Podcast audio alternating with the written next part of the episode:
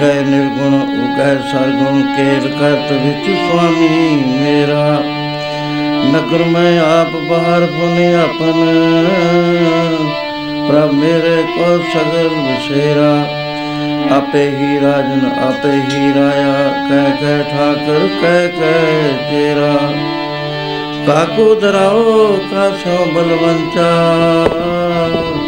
ਜੈ ਜੈ ਪੇਖੋ ਤੈ ਤੈ ਮੇਰਾ ਸਾਧ ਮੂਰਤ ਭੇਟਿਓ ਗੁਰੂ ਨਾਨਕ ਮਿਲ ਸਾਗਰ ਬੂੰਦ ਨਹੀਂ ਅਨਹੇਰਾ। ਸਭ ਕੁਝ ਤੇਰਾ ਜੀ, ਮੈਂ ਕਿਛ ਨਹੀਂ, ਮੈਂ ਕਿਛ ਨਹੀਂ। ਸਭ ਕੁਝ ਤੇਰਾ ਜੀ, ਮੈਂ ਕਿਛ ਨਹੀਂ, ਮੈਂ ਕਿਛ ਨਹੀਂ।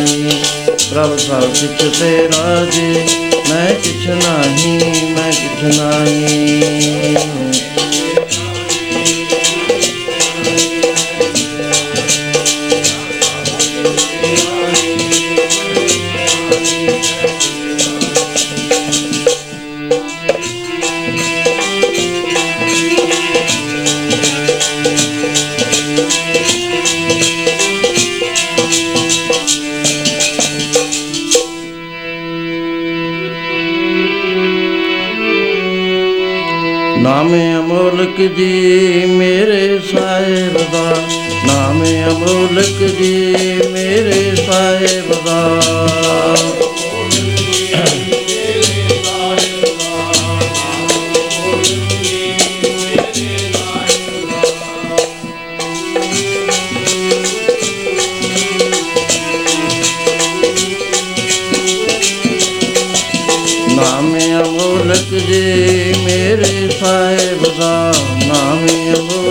ਜੀ ਮੇਰੇ ਸਾਹਿਬ ਦਾ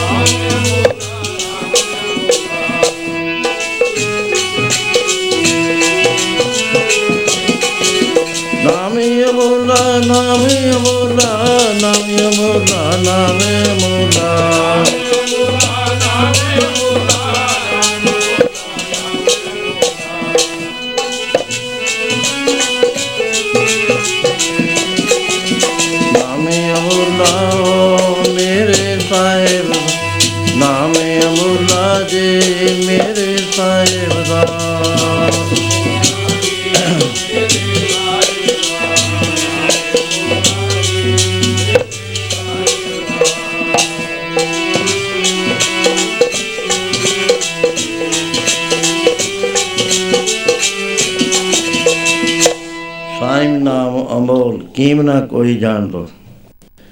ਜਿਨਾ ਬਾਗ ਮਥਾਏ ਸੇ ਨਾਨਕ ਹਰ ਰੰਗ ਮਨ ਦੋ। ਸਾਧ ਸੰਜੀ ਗੱਜ ਕੇ ਬੋਲਣਾ, ਸਤਨਾਮ ਸ੍ਰੀ ਕਾਰੋਬਾਰ ਸੰਕੋਚਦੇ ਹੋਏ ਆਪ।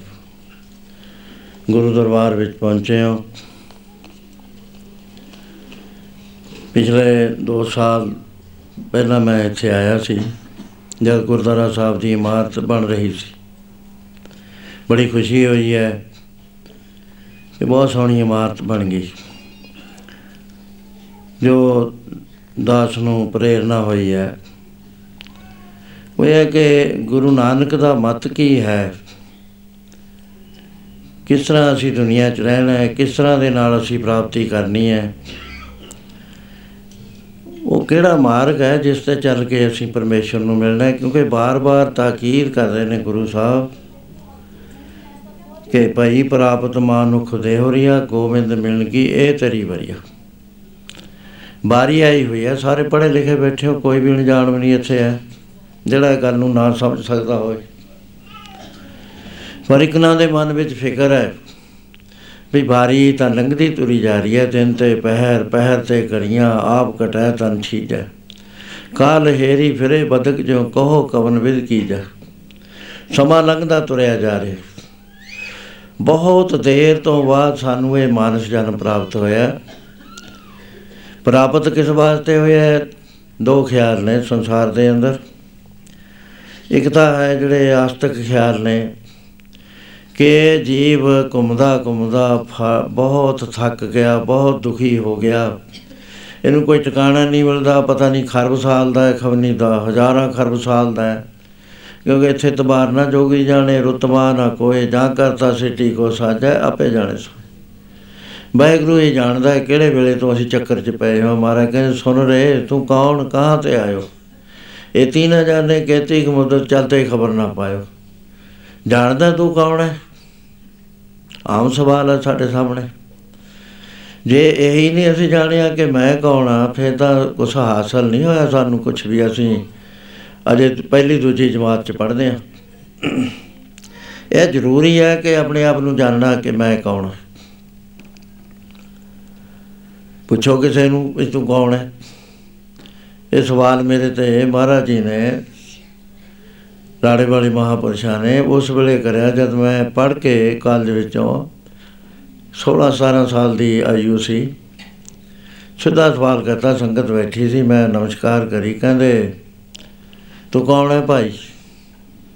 ਮੇਰੇ, ਮੈਂ ਚੁੱਪ ਕਰ ਗਿਆ, ਸੰਗਤ ਕਹਿਣ ਲੱਗੀ, ਕਾਕਾ, ਤੈਨੂੰ ਪੁੱਛਿਆ ਤੂੰ ਦੱਸ ਦੇ ਕੌਣ ਹੈ? ਮੈਂ ਕਿਹਾ, ਦੱਸਦਾ। ਇੱਕ ਮਿੰਟ ਲੰਘ ਗਿਆ, ਤਾਂ ਫੇਰ ਉਹ ਮਹਾਪੁਰਸ਼ਾਂ ਨੇ ਫੇਰ ਕਿਹਾ ਕੌਣ ਹੈ? ਤੂੰ ਦੱਸਿਆ ਨਹੀਂ? ਮੈਂ ਕਿਹਾ, ਮਹਾਰਾਜ, ਮੈਂ ਦੱਸਦਾ। ਬੜਾ ਸੀਰੀਅਸ ਮੈਂ ਸੋਚ ਰਿਹਾ ਸੀ। ਕਦੇ ਇਸ ਤਰ੍ਹਾਂ ਦਾ ਸਵਾਲ ਸੁਣਿਆ ਹੀ ਨਹੀਂ ਸੀ, ਕਿਤਾਬਾਂ ਕਤੂਬਾਂ ਦੇ ਬਾਰੇ ਜਾਣਦੇ ਸੀ, ਫਸਟ ਆ ਗਏ ਹਿਸਟਰੀ ਫਸਟ ਆ ਗਏ, ਫਲਾਣੇ ਚੋਂ ਆ ਗਏ। ਇਹ ਗੱਲ ਨਹੀਂ ਸੀ ਸੁਣੀ ਕਦੇ। ਸਧਾਰਨ ਗੱਲ ਸੀ, ਇਹ ਕੋਈ ਬਾਤ ਨਹੀਂ ਸੀ, ਕੋਈ ਸਾਰੇ ਕਹਿਣਗੇ ਵੀ ਉਹ ਸੰਗਤ ਹੱਸ ਪਈ ਸਾਰੀ।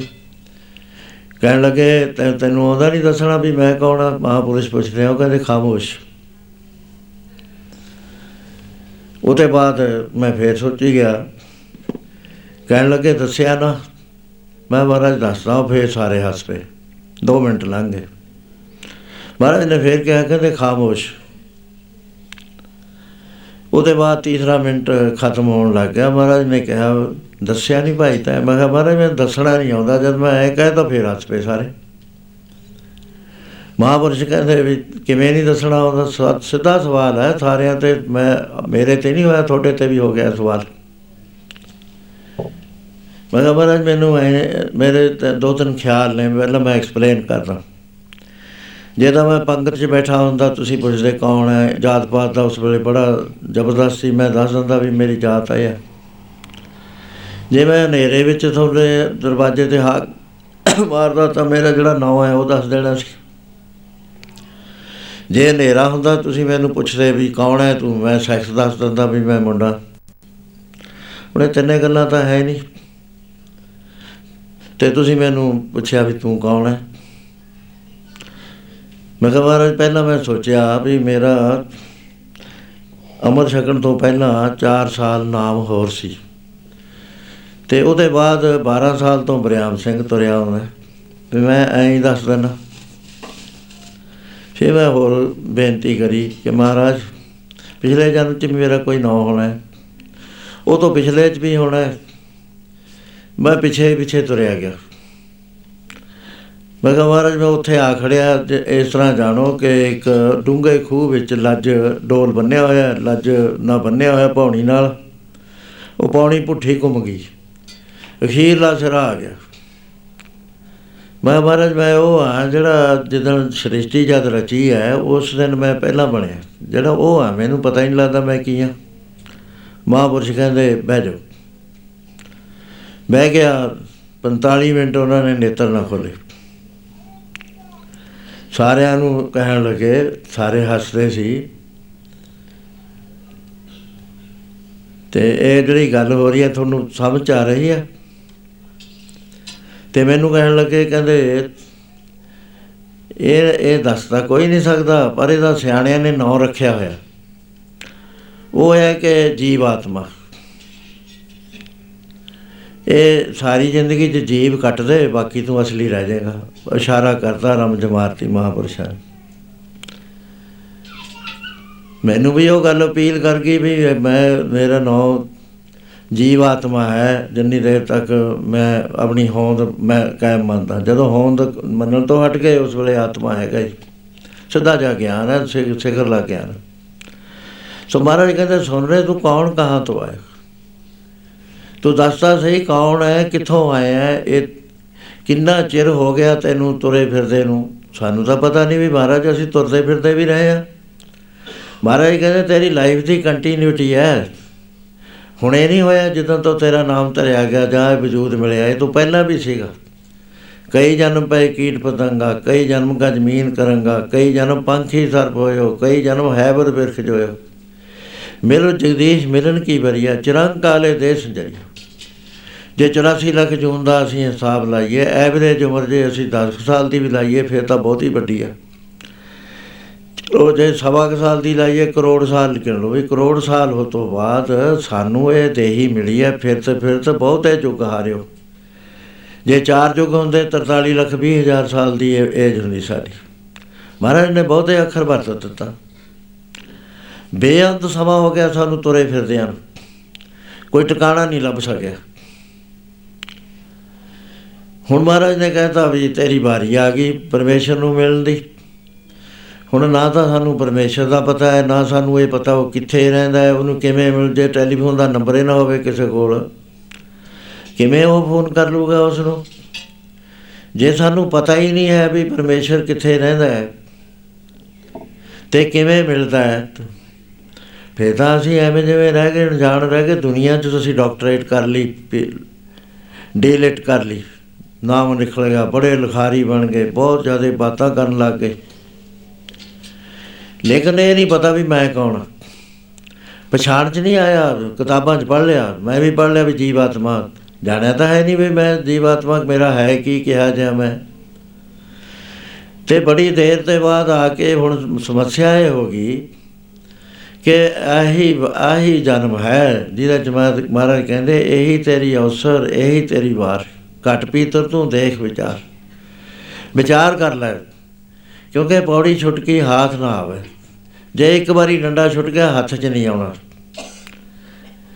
ਜੇ ਅਸੀਂ ਕੰਟੀਨਿਊਟੀ ਮੰਨ ਵੀ ਲਈਏ ਵੀ ਅਸੀਂ ਕੋਈ ਇਹੋ ਜਿਹਾ ਕਰਮ ਨਹੀਂ ਕਰਿਆ ਵੀ ਸਾਨੂੰ ਪਸ਼ੂ ਬਣਨਾ ਪੈ ਜੇ, ਕਿਉਂਕਿ ਮਹਾਰਾਜ ਨੇ ਲਿਖਿਆ ਹੋਇਆ ਵੀ ਪਸ਼ੂ ਕੌਣ ਬਣਦਾ, ਭੂਤ ਕੌਣ ਬਣਦਾ, ਸੱਪ ਕੌਣ ਬਣਦਾ, ਬਾਣੀ ਵਿੱਚ ਸਭ ਕੁਝ ਲਿਖਿਆ ਹੈ।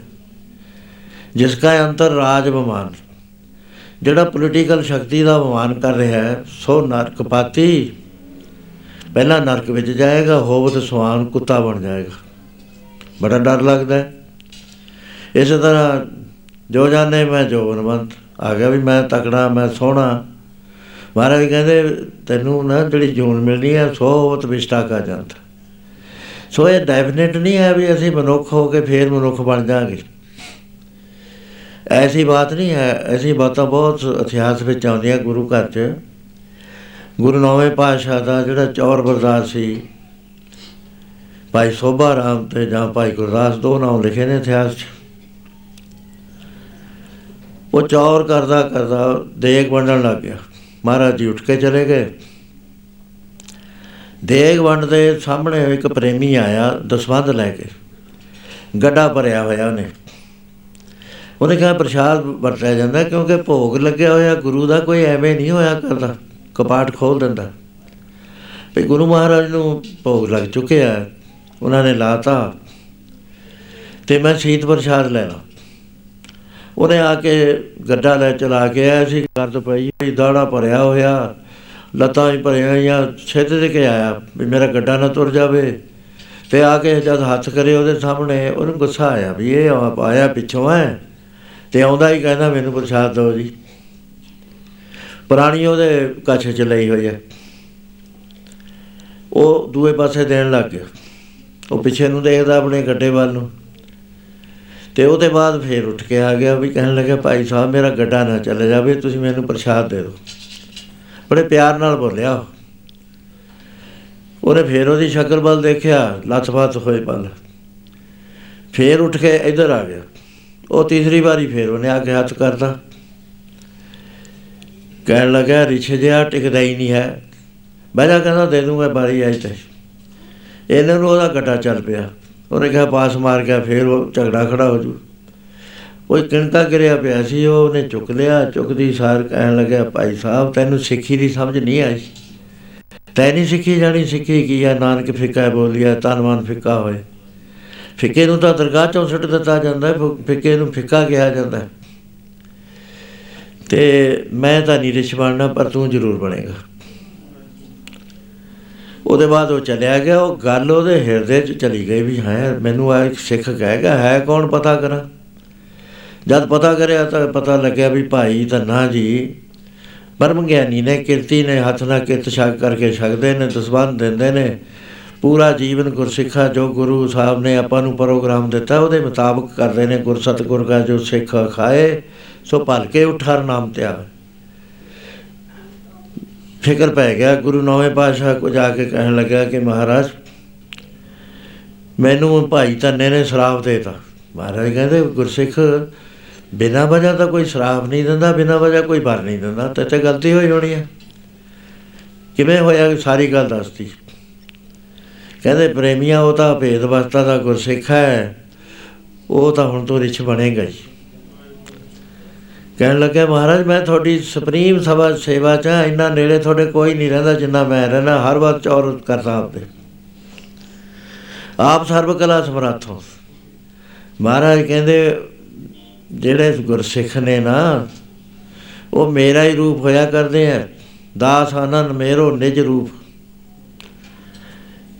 ਮੈਂ ਹੀ ਉਹਨਾਂ ਦੀ ਜ਼ਬਾਨ ਤੇ ਚੜ ਬੈਠ ਬੋਲਦਾ ਹੁੰਨਾ, ਪ੍ਰਭ ਜੀ ਬਸੇ ਸਾਧ ਕੀ ਰਸਨਾ। ਹੁਣ ਤਾਂ ਪਿਆਰੇ ਬਣਨਾ ਪਊ ਮੈਂ ਸਿੱਖ ਦਾ ਵਚਨ ਵਿਫਲ ਨਹੀਂ ਕਰ ਸਕਦਾ। ਭਾਈ ਲਖੂ ਦਾ ਵਚਨ ਹੈ, ਗੁਰੂ ਪੰਜਵੇਂ ਪਾਤਸ਼ਾਹ ਨੇ ਵਿਫਲ ਨਾ ਕਰਿਆ, ਬੁੱਧੂ ਦਾ ਆਵਾ ਕੱਚਾ ਰਹਿ ਗਿਆ, ਪਰ ਦੂਜੇ ਪਾਸਿਓਂ ਬਚਾਤਾ ਵੀ, ਤੇਰੇ ਪੱਕਿਆਂ ਤੋਂ ਮਹਿੰਗੇ ਵਿਕਣਗੇ। ਮਹਾਰਾਜ ਫੇਰ ਤਾਂ ਬੜਾ ਹੋਇਆ, ਕਹਿੰਦੇ ਕੋਈ ਨਹੀਂ, ਅਸੀਂ ਦਸਵੇਂ ਜਾਮੇ 'ਚ ਤੈਨੂੰ ਸੰਭਾਲ ਲਾਂਗੇ। ਪਰ ਬ- ਰਿਛ ਬਣਨਾ ਹੀ ਪਏਗਾ। ਮੇਰੇ ਬੇਨਤੀ ਕਰਨ ਦਾ ਇਹ ਮਤਲਬ ਹੈ, ਕੋਈ ਡੈਫੀਨਿਟ ਨਹੀਂ ਹੈ ਵੀ ਸਾਨੂੰ ਮਨੁੱਖਾ ਤੇ ਹੀ ਮਿਲ ਜਾਏਗੀ। ਮਾਨਵ ਕਬੀਰ ਮਾਨਸ ਜਨਮ ਦਲਮ ਹੈ, ਹੋਤ ਨਾ ਬਾਰੋ ਬਾਰ ਬਾਰੀ ਬਾਰੀ ਨਹੀਂ ਆਉਣਾ ਹੈ ਜੋ ਮਨ ਫਲ ਪਾ ਕੇ ਪੋਏਂਗੇ ਬਹਰ ਨਾ ਲੱਗ। ਡਾਰੇ ਫਿਕਰ ਕਰਨਾ ਚਾਹੀਦਾ ਸਾਨੂੰ ਸੀਰੀਅਸਲੀ ਕਿਉਂਕਿ ਤੁਸੀਂ ਸਾਰੇ ਗੁਰੂ ਦੇ ਸਿੱਖ ਹੋ, ਗੁਰੂ ਅੱਗੇ ਸੀਸ ਨਵਾਉਂਦੇ ਹੋ। ਅਰ ਸੰਗਤ ਜਾਉਣ ਵਾਲੇ ਦਾ ਇਹ ਹੈ ਵੀ ਉਹ ਨਾ- ਕੋਈ ਨਾ ਕੋਈ ਹੱਲ ਚਾਹੁੰਦਾ ਵੀ ਕਿਵੇਂ ਹੋਵੇ। ਸੋ ਗੁਰੂ ਮਹਾਰਾਜ ਨੇ ਜਿਹੜਾ ਸਾਨੂੰ ਫਰਮਾਨ ਕਰ ਦਿੱਤਾ ਕਿ ਤੇਰੀ ਬਾਰੀ ਆ ਗਈ ਭਾਈ ਭਾਈ ਪ੍ਰਾਪਤ ਮਾਨੁਖ ਦੇ ਹੋਰੀਆ ਗੋਬਿੰਦ ਮਿਲਣ ਗਈ ਹੈ ਤੇਰੀ ਵਾਰੀਆ ਬਾਰੀ ਆਉਂਦੀ ਹੈ ਕਿਸਾਨ ਦੀ, ਜਿਹੜੇ ਨਹਿਰਾਂ ਦੇ ਪਾਣੀ ਲਾਉਂਦੇ ਨੇ, ਤਿਆਰੀਆਂ ਕਰਦੇ ਨੇ, ਪਹਿਲਾਂ ਖਾਲਾ ਸਵਾਉਂਦੇ ਨੇ, ਜੇ ਭਲਾ ਬਾਰੀ ਆਉਣ ਤੋਂ ਪਹਿਲਾਂ ਸ਼ਰਾਬ ਪੀ ਲਵੇ। ਨੌਕਰਾਂ ਨੂੰ ਵੀ ਪੜਾ ਦੇਵੇ, ਫਿਰ ਬਾਰੀ ਤਾਂ ਲੰਘ ਗਈ, ਅਗਲੇ ਨੇ ਪਾਣੀ ਲਾ ਲਿਆ। ਮਹਾਰਾਜ ਕਹਿੰਦੇ, ਇਸ ਪੌੜੀ ਤੇ ਜੋ ਨਰ ਚੁੱਕੇ, ਆਏ ਜਾਏ ਦੁੱਖ ਪਾਇੰਦਾ ਜਿਹੜਾ ਚੁੱਕ ਗਿਆ, ਉਹ ਫਿਰ ਦੁਖੀ ਹੋ ਜਾਂਦਾ। ਆਹੀ ਹੈ ਸਮਾਂ। ਜੇ ਕੋਈ ਬਿਰਧ ਹੋ ਗਿਆ, ਵੀ ਮੈਂ ਤਾਂ ਬਿਰਧ ਹੋ ਗਿਆ ਜੀ, ਮੇਰਾ ਸਮਾਂ ਲੰਘ ਗਿਆ, ਮਹਾਰਾਜ ਕਹਿੰਦੇ, ਕੋਈ ਗੱਲ ਨਹੀਂ। ਇਹ ਇਹ ਨਹੀਂ ਹੈ, ਬਿਰਧ ਦਾ ਸਵਾਲ ਨਹੀਂ ਹੈ। ਆਪਣਾ ਲਾਇਆ, ਪਿਰਮ ਨਾ ਲੱਗੇ ਜੇ ਲੋਚਾ ਸਭ ਕੋਈ। ਇਹ ਪਿਰਮ ਪਿਆਲਾ ਖਸਮ ਕਾ ਜੈ ਭਾਵੇ ਤੈ ਦੇ। ਇੱਕ ਨਾ ਬੱਚਿਆਂ ਨੂੰ ਦੇ ਦਿੰਦਾ ਇੱਕ ਨੂੰ, ਇੱਕ ਨਾ ਬਿਰਧਾਂ ਨੂੰ, ਗੁਰੂ ਤੀਸਰੇ ਪਾਤਸ਼ਾਹ ਕਿੱਡੀ ਵੱਡੀ ਉਮਰ ਦੇ ਹੋ ਗਏ ਸੀ। ਇਹ ਦਿਲ ਨਹੀਂ ਤੋੜਨਾ ਚਾਹੀਦਾ, ਜਦ ਤੋਂ ਇਰਾਦਾ ਕਰ ਲੋ ਜਦ ਤੋਂ ਲੱਕ ਬੰਨ ਲੋ ਇਸ ਪਾਸੇ ਨੂੰ ਚੱਲਣ ਦਾ, ਜੇ ਭਲਾ ਨਾ ਵੀ ਹੋ ਸਕੇ ਸਾਨੂੰ, ਤਾਂ ਉਹ ਉਹਨੂੰ ਯੋਗ ਭ੍ਰਿਸ਼ਟ ਕਹਿੰਦੇ ਨੇ, ਵੀ ਚੱਲਿਆ ਤਾਂ ਸੀ, ਪਰ ਵਿਚਾਲੇ ਰਹਿ ਗਿਆ। ਉਹਨੂੰ ਚਾਂਸ ਮਿਲ ਜਾਂਦਾ, ਉਹਦੇ ਜਿਹੜਾ ਜਿੰਨਾ ਭਜਨ ਕੀਤਾ, ਉਹ ਕਿਤੇ ਨਹੀਂ ਜਾਂਦਾ, ਕਿਸੇ ਦਾ ਕਰ ਲਿਆ, ਇੱਕ ਤਿਲ ਨਾ ਗਵਾਏ। ਇੱਕ ਤਿਲ ਜਿੰਨਾ ਨਹੀਂ ਕਿਸੇ ਦਾ ਨਿਤਨੇਮ ਕੀਤਾ ਹੋਇਆ ਗੁਰਦੁਆਰੇ ਆਇਆ ਹੋਇਆ ਤੁਹਾਡਾ ਪੁੰਨ ਥੋੜਾ ਤਾਂ ਨਹੀਂ ਹੈ ਜਿਹੜਾ ਤੁਸੀਂ ਕਰ ਰਹੇ ਹੋ? ਪਹਿਲਾਂ ਤਾਂ ਇਹ ਹੈ ਵੀ ਗੁਰੂ ਘਰ ਨੂੰ ਜੋ ਚੱਲ ਕੇ ਆਉਂਦਾ ਹੈ, ਮਹਾਪੁਰਸ਼ਾਂ ਦੇ ਮਤ ਨੇ ਤਤਵੇਤਿਆਂ ਦੇ ਕਿ ਇੱਕ ਕਦਮ ਇੱਕ ਜੱਗ ਦੇ ਬਰਾਬਰ। ਇੱਥੇ ਆ ਕੇ ਜੇ ਕੰਡੀਸ਼ਨ ਪੂਰੀ ਕਰ ਦੇਵੇ ਸੇਵਕ ਸਿੱਖ ਪੂਜਣ ਸਭ ਆਵੇ ਸਭ ਗਾਵੇ ਹਰ ਹਰ ਉਤਮ ਬਾਣੀ। ਗਾਹਾਂ ਆ ਗਿਆ ਮਹਾਰਾਜ ਦਾ ਫੈਸਲਾ। ਗਾਵਿਆ, ਸੁਣਿਆ, ਤਿਨ ਕਾ ਹਰ ਥਾਏ ਪਾਵੇ ਜਿਨ ਸਤਗੁਰ ਕੀ ਆਗਿਆ, ਸਤ ਸਤ ਕਰ ਮਾਨੀ ਉਹਦਾ ਫਲ ਕਿੰਨਾ ਹੈ ਮਹਾਰਾਜ ਕਹਿੰਦੇ ਉਹਦਾ ਫਲ ਇੰਨਾ ਹੈ, ਕਈ ਕੋਟਕ ਜਗ ਫਲਾਂ, ਸੁਣ ਗਾਵਣ ਹਾਰੇ RAM ਕਈ ਕਰੋੜ ਜੱਗਾਂ ਦਾ ਫਲ ਮਿਲ ਜਾਂਦਾ ਹੈ। ਪਿਆਰ ਦੇ ਨਾਲ ਤੁਸੀਂ ਸਾਰੇ ਬੈਠੇ ਹੋ ਇੰਨਾ ਫਲ ਤਾਂ ਮਿਲਣਾ ਹੀ ਮਿਲਣਾ ਹੈ ਸਾਨੂੰ ਰੋਜ਼ ਸਾਧ ਕਰਦਾ, ਉਹਦਾ ਮਲਟੀਪਲਾਈ ਹੋਣਾ ਹੈ। ਇਹ ਇਸ ਤਰ੍ਹਾਂ ਤਾਂ ਨਹੀਂ ਹੈ ਵੀ ਅਸੀਂ ਫੇਰ ਗਿਰ ਜਾਾਂਗੇ ਕਿਉਂਕਿ ਗੁਰਸਿੱਖ ਦਾ ਮੇਰਾ ਤਾਂ ਇਹ ਨਿਸ਼ਚਾ ਹੈ ਗੁਰਬਾਣੀ ਦੇ ਅਧਿਐਨ ਤੋਂ ਵੀ ਜਿਹਨੇ ਗੁਰੂ ਧਾਰ ਲਿਆ ਸਮਰੱਥ ਗੁਰੂ ਨੂੰ। ਔਰ ਫੇਰ ਉਸ ਤੋਂ ਬਾਅਦ ਨਹੀਂ ਉਹਨੇ ਕੋਈ ਕਰਹਿਤ ਕਰੀ। ਕੋਈ ਗਲਤੀ ਨਹੀਂ ਕਰੀ ਗੁਰੂ ਧਾਰਨ ਤੋਂ ਬਾਅਦ। ਜਿਹੜੀਆਂ ਪਹਿਲੀਆਂ ਨੇ ਗੁਰੂ ਐਕਸੈਪਟ ਤਾਂ ਕਰਦਾ, ਉਹਨੂੰ ਮਾਫ ਕਰਦਾ, ਤਾਂ ਕਰਦਾ। ਨਹੀਂ, ਗੁਰੂ ਨਹੀਂ ਐਕਸੈਪਟ ਕਰਿਆ ਕਰਦਾ। ਗੁਰੂ ਦੀ ਐਕਸੈਪਟੈਂਸ ਹੁੰਦੀ ਹੈ, ਇਸ ਕਰਕੇ ਆ ਵੀ ਪਹਿਲੇ ਪਾਪ ਮੰਤਰ ਦੇਣਾ ਹੈ ਗੁਰੂ ਨੇ, ਮੰਤਰ ਗੰਦਬੰਦ ਚ ਤਾਂ ਨਹੀਂ ਨਾ ਪਾਉਣਾ ਉਹ ਗੁਰੂ ਨੇ ਜਦ ਮੰਤਰ ਦੇਣਾ ਜਿਹਨੂੰ ਅਪਣਾ ਲਿਆ, ਆਪਣਾ ਬਣ ਗਿਆ, ਉਹ ਧਰਮਰਾਜ ਦਾ ਹੀ ਨਹੀਂ ਕਦੇ ਵੀ ਜਾਏਗਾ ਇਹ ਤਾਂ ਬਹੁਤ ਚੱਕ ਦੇਣਾ ਚਾਹੀਦਾ ਹੈ। ਇੱਕ ਵਾਰੀ ਰੋ ਲਵੇ, ਰੱਜ ਕੇ ਰੋ ਲਵੇ, ਚਾਹੇ 24 ਘੰਟੇ ਰੋਂਦਾ ਰਹੇ, ਮੇਰੇ ਤੇ ਮਹਾਰਾਜ ਗਲਤੀਆਂ ਹੋ ਗਈਆਂ ਹੈ। ਪਤਾ ਨਹੀਂ ਪਹਿਲੇ ਜਨਮਾਂ 'ਚ ਕਿੰਨੀਆਂ ਕੀਤੀਆਂ, ਇਹ ਮੇਰੇ ਯਾਦ ਨੇ, ਉਹ ਯਾਦ ਨਹੀਂ ਵੀ ਮੈਂ ਤੇਰੇ ਚਰਨ ਆਇਆ, ਸ਼ਰਨ ਆਇਆ ਵੀ ਹੁਣ ਤੂੰ ਮੈਨੂੰ ਬਖਸ਼ ਦੇ, ਪਿਛਲੀਆਂ ਗੱਲਾਂ ਬਖਸ਼ ਦੇ। ਪਿਛਲੇ ਔਗਣ ਮਾਫ ਕਰ ਦੇ। ਕਰੋੜਾਂ ਅਪਰਾਧ ਅਸੀਂ ਕਰਦੇ ਹਾਂ। ਉਹਦੇ ਬਾਅਦ ਜਦ ਗੁਰੂ ਦੇ ਬਣ ਗਏ ਨਾ, ਫੇਰ ਇਹ ਇਨਫੀਰੀਅਰਟੀ ਕੰਪਲੈਕਸ ਦੇ ਵਿੱਚ ਨਾ ਆਓ। ਵੀ ਮੈਂ ਇਹ ਕਰਤਾ ਮੈਂ ਇਹ ਕਰਤਾ ਮੈਂ ਤੋਂ ਆ ਹੋ ਗਿਆ ਹੋ ਗਿਆ ਜਿਹੜਾ ਹੋਣਾ ਸੀ। ਹੁਣ ਤਾਂ ਅਸੀਂ ਗੁਰੂ ਦੇ ਬਣ ਗਏ। ਹੁਣ ਫਿਰ ਸਾਨੂੰ ਅ, ਅ, ਕੀ ਟ੍ਰੀਟਮੈਂਟ ਮਿਲੇਗਾ? ਮਹਾਰਾਜ ਕਹਿੰਦੇ ਤੁਸੀਂ ਧਰਮਰਾਜ ਦੇ ਨਹੀਂ ਜਾਣਾ। ਧਰਮਰਾਜ ਨੂੰ ਹੁਕਮ ਹੈ ਬੈ ਸੱਚਾ ਧਰਮ ਵਿਚਾਰ। ਤੇਰੀ ਪਰਵਿਊ ਕੀ ਹੈ? ਤੇਰੀ ਲਿਮਿਟੇਸ਼ਨ ਪਾਵਰਸ ਕੀ ਨੇ? ਉਹ ਵੀ ਅਕਾਲ ਪੁਰਖ ਨੇ ਡਿਫਾਈਨ ਕਰੀਆਂ ਹੋਈਆਂ। ਉਹ ਕਹਿੰਦੇ ਦੂਜੇ ਪਾਏ ਦੁਸ਼ਟ ਆਤਮਾ ਇਹ ਤੇਰੀ ਸਰਕਾਰ। ਜਿਹੜੇ ਦੁਐਤ ਦੇ ਵਿੱਚ ਰਹਿੰਦੇ ਨੇ ਜਿਹੜੇ ਗੁਰੂ ਤੋਂ ਬੇਮੁਖ ਹੋ ਕੇ ਜਲਦੇ ਨੇ, ਕਹਿੰਦੇ ਇਹ ਤੇਰੇ ਕੋਲ ਆਉਣਗੇ। ਇਹਨਾਂ ਨੂੰ ਤੂੰ ਇਹਨਾਂ ਦੇ ਕਰਮਾਂ ਦਾ ਦੰਡ ਭੁਗਤਾਈ, ਬਾਕੀ ਜਿਹੜੇ ਬੰਦਗੀ ਕਰਨ ਵਾਲੇ ਨੇ, ਅਧਿਆਤਮੀ ਹਰ ਗੁਣ ਤਾਸ ਨਿਤ ਉਠ ਜਬੇ ਮਰਾਰ, ਜਿਹੜੇ ਬੰਦਗੀ ਕਰਦੇ ਨੇ, ਗੁਰੂ ਦੇ ਬਣੇ ਹੋਏ ਨੇ, ਤਿੰਨ ਕੀ ਸੇਵਾ ਧਰਮ ਰਾਏ ਕਰੇ ਤਨ ਸਵਾਰਨਾ। ਜਿਨ੍ਹਾਂ ਨੇ ਆਪਣਾ ਆਪ ਸਵਾਰ ਲਿਆ ਉਹਨਾਂ ਦੀ ਸੇਵਾ ਕਰਨੀ ਹੈ, ਸਾਧਕਾ ਸੰਗ ਧਰਮ ਰਾਏ ਕਰੇ ਸੇਵਾ। ਸਾਧਕਾ ਸੰਗ ਸੋਭਾ ਸੁਰਦੇਵ ਹੈ ਜਦੋਂ ਤੁਸੀਂ ਸਤਸੰਗ ਚਾਹੁੰਦੇ ਹੋ, ਮਨ ਚਿੱਤ ਇੱਕ ਕਰਕੇ, ਉਸੇ ਵੇਲੇ ਥੋੜੀ ਸੋਭਾ ਹੋ ਰਹੀ ਹੈ, ਉਸ ਉਸ ਮੰਡਲ ਦੇ ਵਿੱਚ ਜਿੱਥੇ ਅਸੀਂ ਜਾਣਾ। ਦੂਸਰੇ ਧਰਮਰਾਜ ਦੇ ਉਹ ਜਾਂਦੇ ਨੇ, ਜਿਹੜੇ ਪੁੰਨ ਕਰਦੇ ਨੇ ਤੇ ਉਹਦਾ ਫਲ ਚਾਹੁੰਦੇ ਨੇ। ਇੱਕ ਤਾਂ ਪੁੰਨ ਕਰਕੇ ਗੁਰੂ ਨੂੰ ਅਰਪਣ ਕਰਦੇ ਆ, ਨਾਮ ਜਪਦੇ ਆ, ਰੋਜ਼ ਅਰਦਾਸ ਹੁੰਦੀ ਹੈ ਵੀ ਇਹ ਸੱਚੇ ਪਾਤਸ਼ਾਹ ਅੰਮ੍ਰਿਤ ਵੇਲੇ ਤੋਂ ਜੋ ਬਾਣੀ ਪੜੀ ਹੈ ਜੋ ਵੀ ਕੰਮ ਹੋਇਆ ਉਹ ਸਾਰਾ ਤੇਰੇ ਖਜ਼ਾਨੇ 'ਚ ਦਾਖਲ ਕਰਾਉਣੇ ਆ, ਆਪਣੇ ਖਜ਼ਾਨੇ 'ਚ ਦਾਖਲ ਕਰ ਲੈ। ਉਹਦਾ ਵਿਆਜ ਨਹੀਂ ਅਸੀਂ ਮੰਗਦੇ ਹੈਗੇ। ਗੁਰੂ ਨੂੰ ਅਰਪਣ ਕਰ ਦਿੰਦੇ ਆ ਕਰਮ ਵੀ ਅਰਪਣ ਜਦੋਂ ਤੁਸੀਂ ਗੁਰੂ ਨੂੰ ਕਰਮ ਅਰਪਣ ਕਰਦੇ ਹੋ ਕਰਮ ਫਲ ਦੇਣ ਤੋਂ ਹਟ ਜਾਂਦੇ ਨੇ। ਉਹ ਨਹੀਂ ਫੇਰ ਫਲ ਦਿੰਦੇ ਵੀ ਸਾਨੂੰ ਫੇਰ ਜਨਮ ਮਰਨ ਦੇ ਚੱਕਰ 'ਚ ਆਉਣਾ ਪਏਗਾ। ਉਹ ਜਿਹੜੇ ਕਰਮ ਨੇ ਗੁਰੂ ਨੂੰ ਅਰਪਣ ਕਰੇ ਹੋਏ ਜਿਸ ਵਾਰ ਸਾਡਾ ਸਰੀਰ ਛੁੱਟੇਗਾ ਉਹ ਸਾਰੇ ਦਾ ਸਾਰਾ ਨੈਕਸਟ ਬਰਥ ਦੇ ਵਿੱਚ ਤੁਹਾਨੂੰ ਮਿਲ ਜਾਏਗਾ। ਜੇ ਭਲਾ ਨਾ ਵੀ ਨੰਗੇ ਹੋਪਫੁਲ ਰਹੋ ਵੀ ਐਸ ਜਨਮ ਨਹੀਂ ਅਗਲੇ ਅਗਲੇ ਨਹੀਂ ਤਾਂ ਅਗਲੇ, ਲੱਕ ਬੰਨ ਲਓ। ਜੇ ਇਰਾਦਾ ਨਹੀਂ ਹੈ, ਸਿਥਲ ਇਰਾਦਾ ਹੈ, ਤਾਂ ਅਸੀਂ ਗੱਲ ਨਹੀਂ ਸਮਝੀ। ਗੁਰੂ ਦਾ ਮੰਨ ਲਿਆ, ਗੁਰੂ ਨੂੰ ਸੀਸ ਵੀ ਨਵਾਤਾ, ਲੇਕਿਨ ਬਾਤ ਨਹੀਂ ਸਮਝ ਰਹੇ ਗੁਰੂ ਦੀ। ਉਹਨਾਂ ਸਟੂਡੈਂਟਾਂ ਜਵਾਂ ਜਿਹਨੂੰ ਜ਼ੀਰੋ ਮਾਰਕ ਮਿਲਦੇ ਨੇ। ਸੋ ਇਸ ਕਰਕੇ ਸਾਧ ਸੰਗਤ ਜੀ, ਗੁਰੂ ਮਹਾਰਾਜ ਨੇ ਪਹਿਲੇ ਜਿੰਨੇ ਮਤ ਸੀਗੇ ਉਹ ਉਸ ਸਮੇਂ ਦੇ ਵਿੱਚ ਠੀਕ ਸੀਗੇ ਜਿਹੜੇ ਸਮੇਂ 'ਚ ਉਹ ਬਣਾਏ ਗਏ। ਉਹਦੇ ਵਿੱਚ ਹਠ ਯੋਗ ਸੀ ਰਾਜ ਯੋਗ ਸੀ ਬੁੱਧ ਯੋਗ ਸੀ ਗਿਆਨ ਯੋਗ ਸੀ। ਇਹ ਸਾਰੇ ਸ- ਠੀਕ ਸੀਗੇ ਉਸ ਸਮੇਂ 'ਚ। ਲੇਕਿਨ ਸਮੇਂ ਦੇ ਫੇਰ ਨਾਲ ਪ੍ਰਸਥਿਤੀਆਂ ਬਦਲੀਆਂ। ਸਾਡੇ ਵਿੱਚ ਉਹ ਤਾਕਤ ਨਾ ਰਹੀ ਜਿਹੜੀ ਸਾਡੇ 10 10ਵੀਂ ਪੁਸ਼ਤ ਪਹਿਲੇ ਬਜ਼ੁਰਗਾਂ 'ਚ ਸੀ। ਉਹ ਤਾਕਤਾਂ ਘਟ ਗਈਆਂ ਕਿਉਂਕਿ ਆਚਾਰ ਸਾਡਾ ਗਲਤ ਹੋ ਗਿਆ, ਵਿਚਾਰ ਗਲਤ ਹੋ ਗਈ, ਆਹਾਰ ਗਲਤ ਹੋ ਗਿਆ। ਇੱਕ ਵਾਰੀ ਮੇਰੇ ਕੋਲ ਵਰਲਡ ਦੇ ਸਾਇੰਟਿਸਟ ਆਏ ਸਾਰੇ। ਔਰ ਦਵਾੜਾ ਸਾਹਿਬ ਆ ਗਏ। ਕਹਿਣ ਲੱਗੇ ਜੀ, ਸੈਮੀਨਾਰ ਕਰਕੇ ਹਟੇ ਸੀ ਚੰਡੀਗੜ੍ਹ। ਕਹਿਣ ਲੱਗੇ, ਕੋਈ ਤੁਸੀਂ ਵਚਨ ਕਰਾਓ ਦੱਸੋ। ਮੈਂ ਕਿਹਾ, ਤੁਸੀਂ ਤਾਂ ਐਗਰੀਕਲਚਰਿਸਟ ਹੋ, ਐਗਰੀਕਲਚਰ ਦੇ ਸਾਇੰਸਦਾਨ ਹੋ। ਔਰ ਵਰਲਡ ਤੋਂ ਆਇਆ ਸਾਰੀ ਤੋਂ, ਇੱਥੋਂ ਵੀ ਗਿਆ ਸੀ, ਇੰਗਲੈਂਡ ਤੋਂ, ਜਰਮਨ ਤੋਂ ਵੀ। ਉਹ ਮੈਂ ਗੱਲਾਂ ਦੱਸੀਆਂ ਬਹੁਤ ਸਾਰੀਆਂ। 46 46 ਮਿੰਟ ਮੈਂ ਬੋਲਦਾ ਰਿਹਾ। ਉਹਦੇ ਬਾਅਦ ਉਹ ਕਹਿਣ ਲੱਗੇ ਵੀ ਇਹ ਤਾਂ ਆਪਾਂ ਨੂੰ ਸੈਮੀਨਾਰ ਇੱਥੋਂ ਸ਼ੁਰੂ ਕਰਨਾ ਸੀ। ਉਹਦੇ 'ਚ ਮੈਂ ਇੱਕ ਗੱਲ ਕਹੀ। ਮੈਂ ਕਿਹਾ ਜਿਹੜੀ ਕਣਕ ਅਸੀਂ ਖਾਂਦੇ ਸੀ ਨਾ, ਸਾਡੇ ਬਾਪ ਦਾਦੇ ਬੀਜਦੇ ਸੀ, ਉਹਦੇ ਵਿੱਚ 21% ਪ੍ਰੋਟੀਨ ਸੀ। ਜਿਹੜੀ ਤੁਸੀਂ ਹੁਣ ਸਾਇੰਟਿਸਟਾਂ ਨੇ ਦਿੱਤੀ ਆ ਵਰਲਡ ਨੂੰ ਇਹਦੇ 'ਚ 8% ਪ੍ਰੋਟੀਨ ਹੈ। ਜਾਂ ਤਾਂ ਅਸੀਂ 21 ਸੇਰ ਖਾਈਏ। ਤੇ ਹੁਣ ਜਿਹੜੇ ਸਾਡੇ ਬਜ਼ੁਰਗ ਸੀ, ਉਹਨਾਂ ਨੂੰ ਕੁੱਟ-ਕੁੱਟ ਕੇ ਹਮ ਜਾਂਦੇ ਹੱਡੀਓ ਨਹੀਂ ਸੀ ਟੁੱਟਦੀ। ਕੋਠੇ ਤੋਂ ਗਏ ਜਨਤਾ ਨਹੀਂ ਸੀ ਕਿ ਟੁੱਟਦੀ। ਹੁਣ ਬਾਥਰੂਮ ਵਿੱਚ ਤਿਲਕ ਜਾਵੇ, ਹੱਡੀ ਟੁੱਟ ਜਾਂਦੀ ਹੈ ਇਹ ਆਹਾਰ ਨੇ ਸਾਨੂੰ ਕਮਜ਼ੋਰ ਕਰ ਦਿੱਤਾ। ਆਚਾਰ ਨੇ ਕਰ ਦਿੱਤਾ, ਵਿਚਾਰ ਨੇ ਕਰ ਦਿੱਤਾ। ਸਾਡੇ ਕੋਲ ਟਾਈਮ ਨਹੀਂ ਭਜਨ ਕਰਨ ਦਾ ਹੈ। ਸਾਡਾ ਹੋਰ ਤਰ੍ਹਾਂ ਦੀ ਦੁਨੀਆ ਬਣ ਗਈ, ਹੋਰ ਤਰ੍ਹਾਂ ਦਾ ਸਾਡਾ ਰਹਿਣਾ ਸਹਿਣਾ ਹੋ ਗਿਆ। ਸੋ ਉਹ ਜਿਹੜੇ ਸਾਧਨ ਸੀ ਪਹਿਲੇ ਉਹ ਗੁਰੂ ਮਹਾਰਾਜ ਨੇ ਰਿਜੈਕਟ ਵੀ ਨਹੀਂ ਕੀਤਾ ਤੇ ਸਾਡੇ ਵਾਸਤੇ ਲਾਗੂ ਨਹੀਂ ਕੀਤਾ। ਕਿਉਂਕਿ ਹੁਣ ਉਹ ਆਬਸਲੀਟ ਹੋ ਚੁੱਕੇ ਨੇ। ਸੋ ਇਸ ਤਰ੍ਹਾਂ ਦੇ ਨਾਲ ਹੁਣ ਗੁਰੂ ਮਹਾਰਾਜ ਨੇ ਜਿਹੜਾ ਸਭ ਤੋਂ ਸਖਾਲਾ ਲਿਆਂਦਾ ਨਾ ਮਾਰਗ ਟੋਟਲ ਮਾਰਗ ਸਖਾਲਾ, ਜਿਹਦੇ ਵਿੱਚ ਇੱਕ ਦਿਨ ਵਿੱਚ ਵੀ ਜੇ ਕੋਈ ਆ ਗਿਆ ਨਾ ਗੁਰਸਿੱਖੀ, ਜੋ ਵੀ ਤਾਂ ਜਾਏਗਾ ਉਹ ਹੈ ਨਾਮ ਮਾਰਗ। ਨਾਮ ਮਾਰਗ ਨੂੰ ਸਮਝੋ।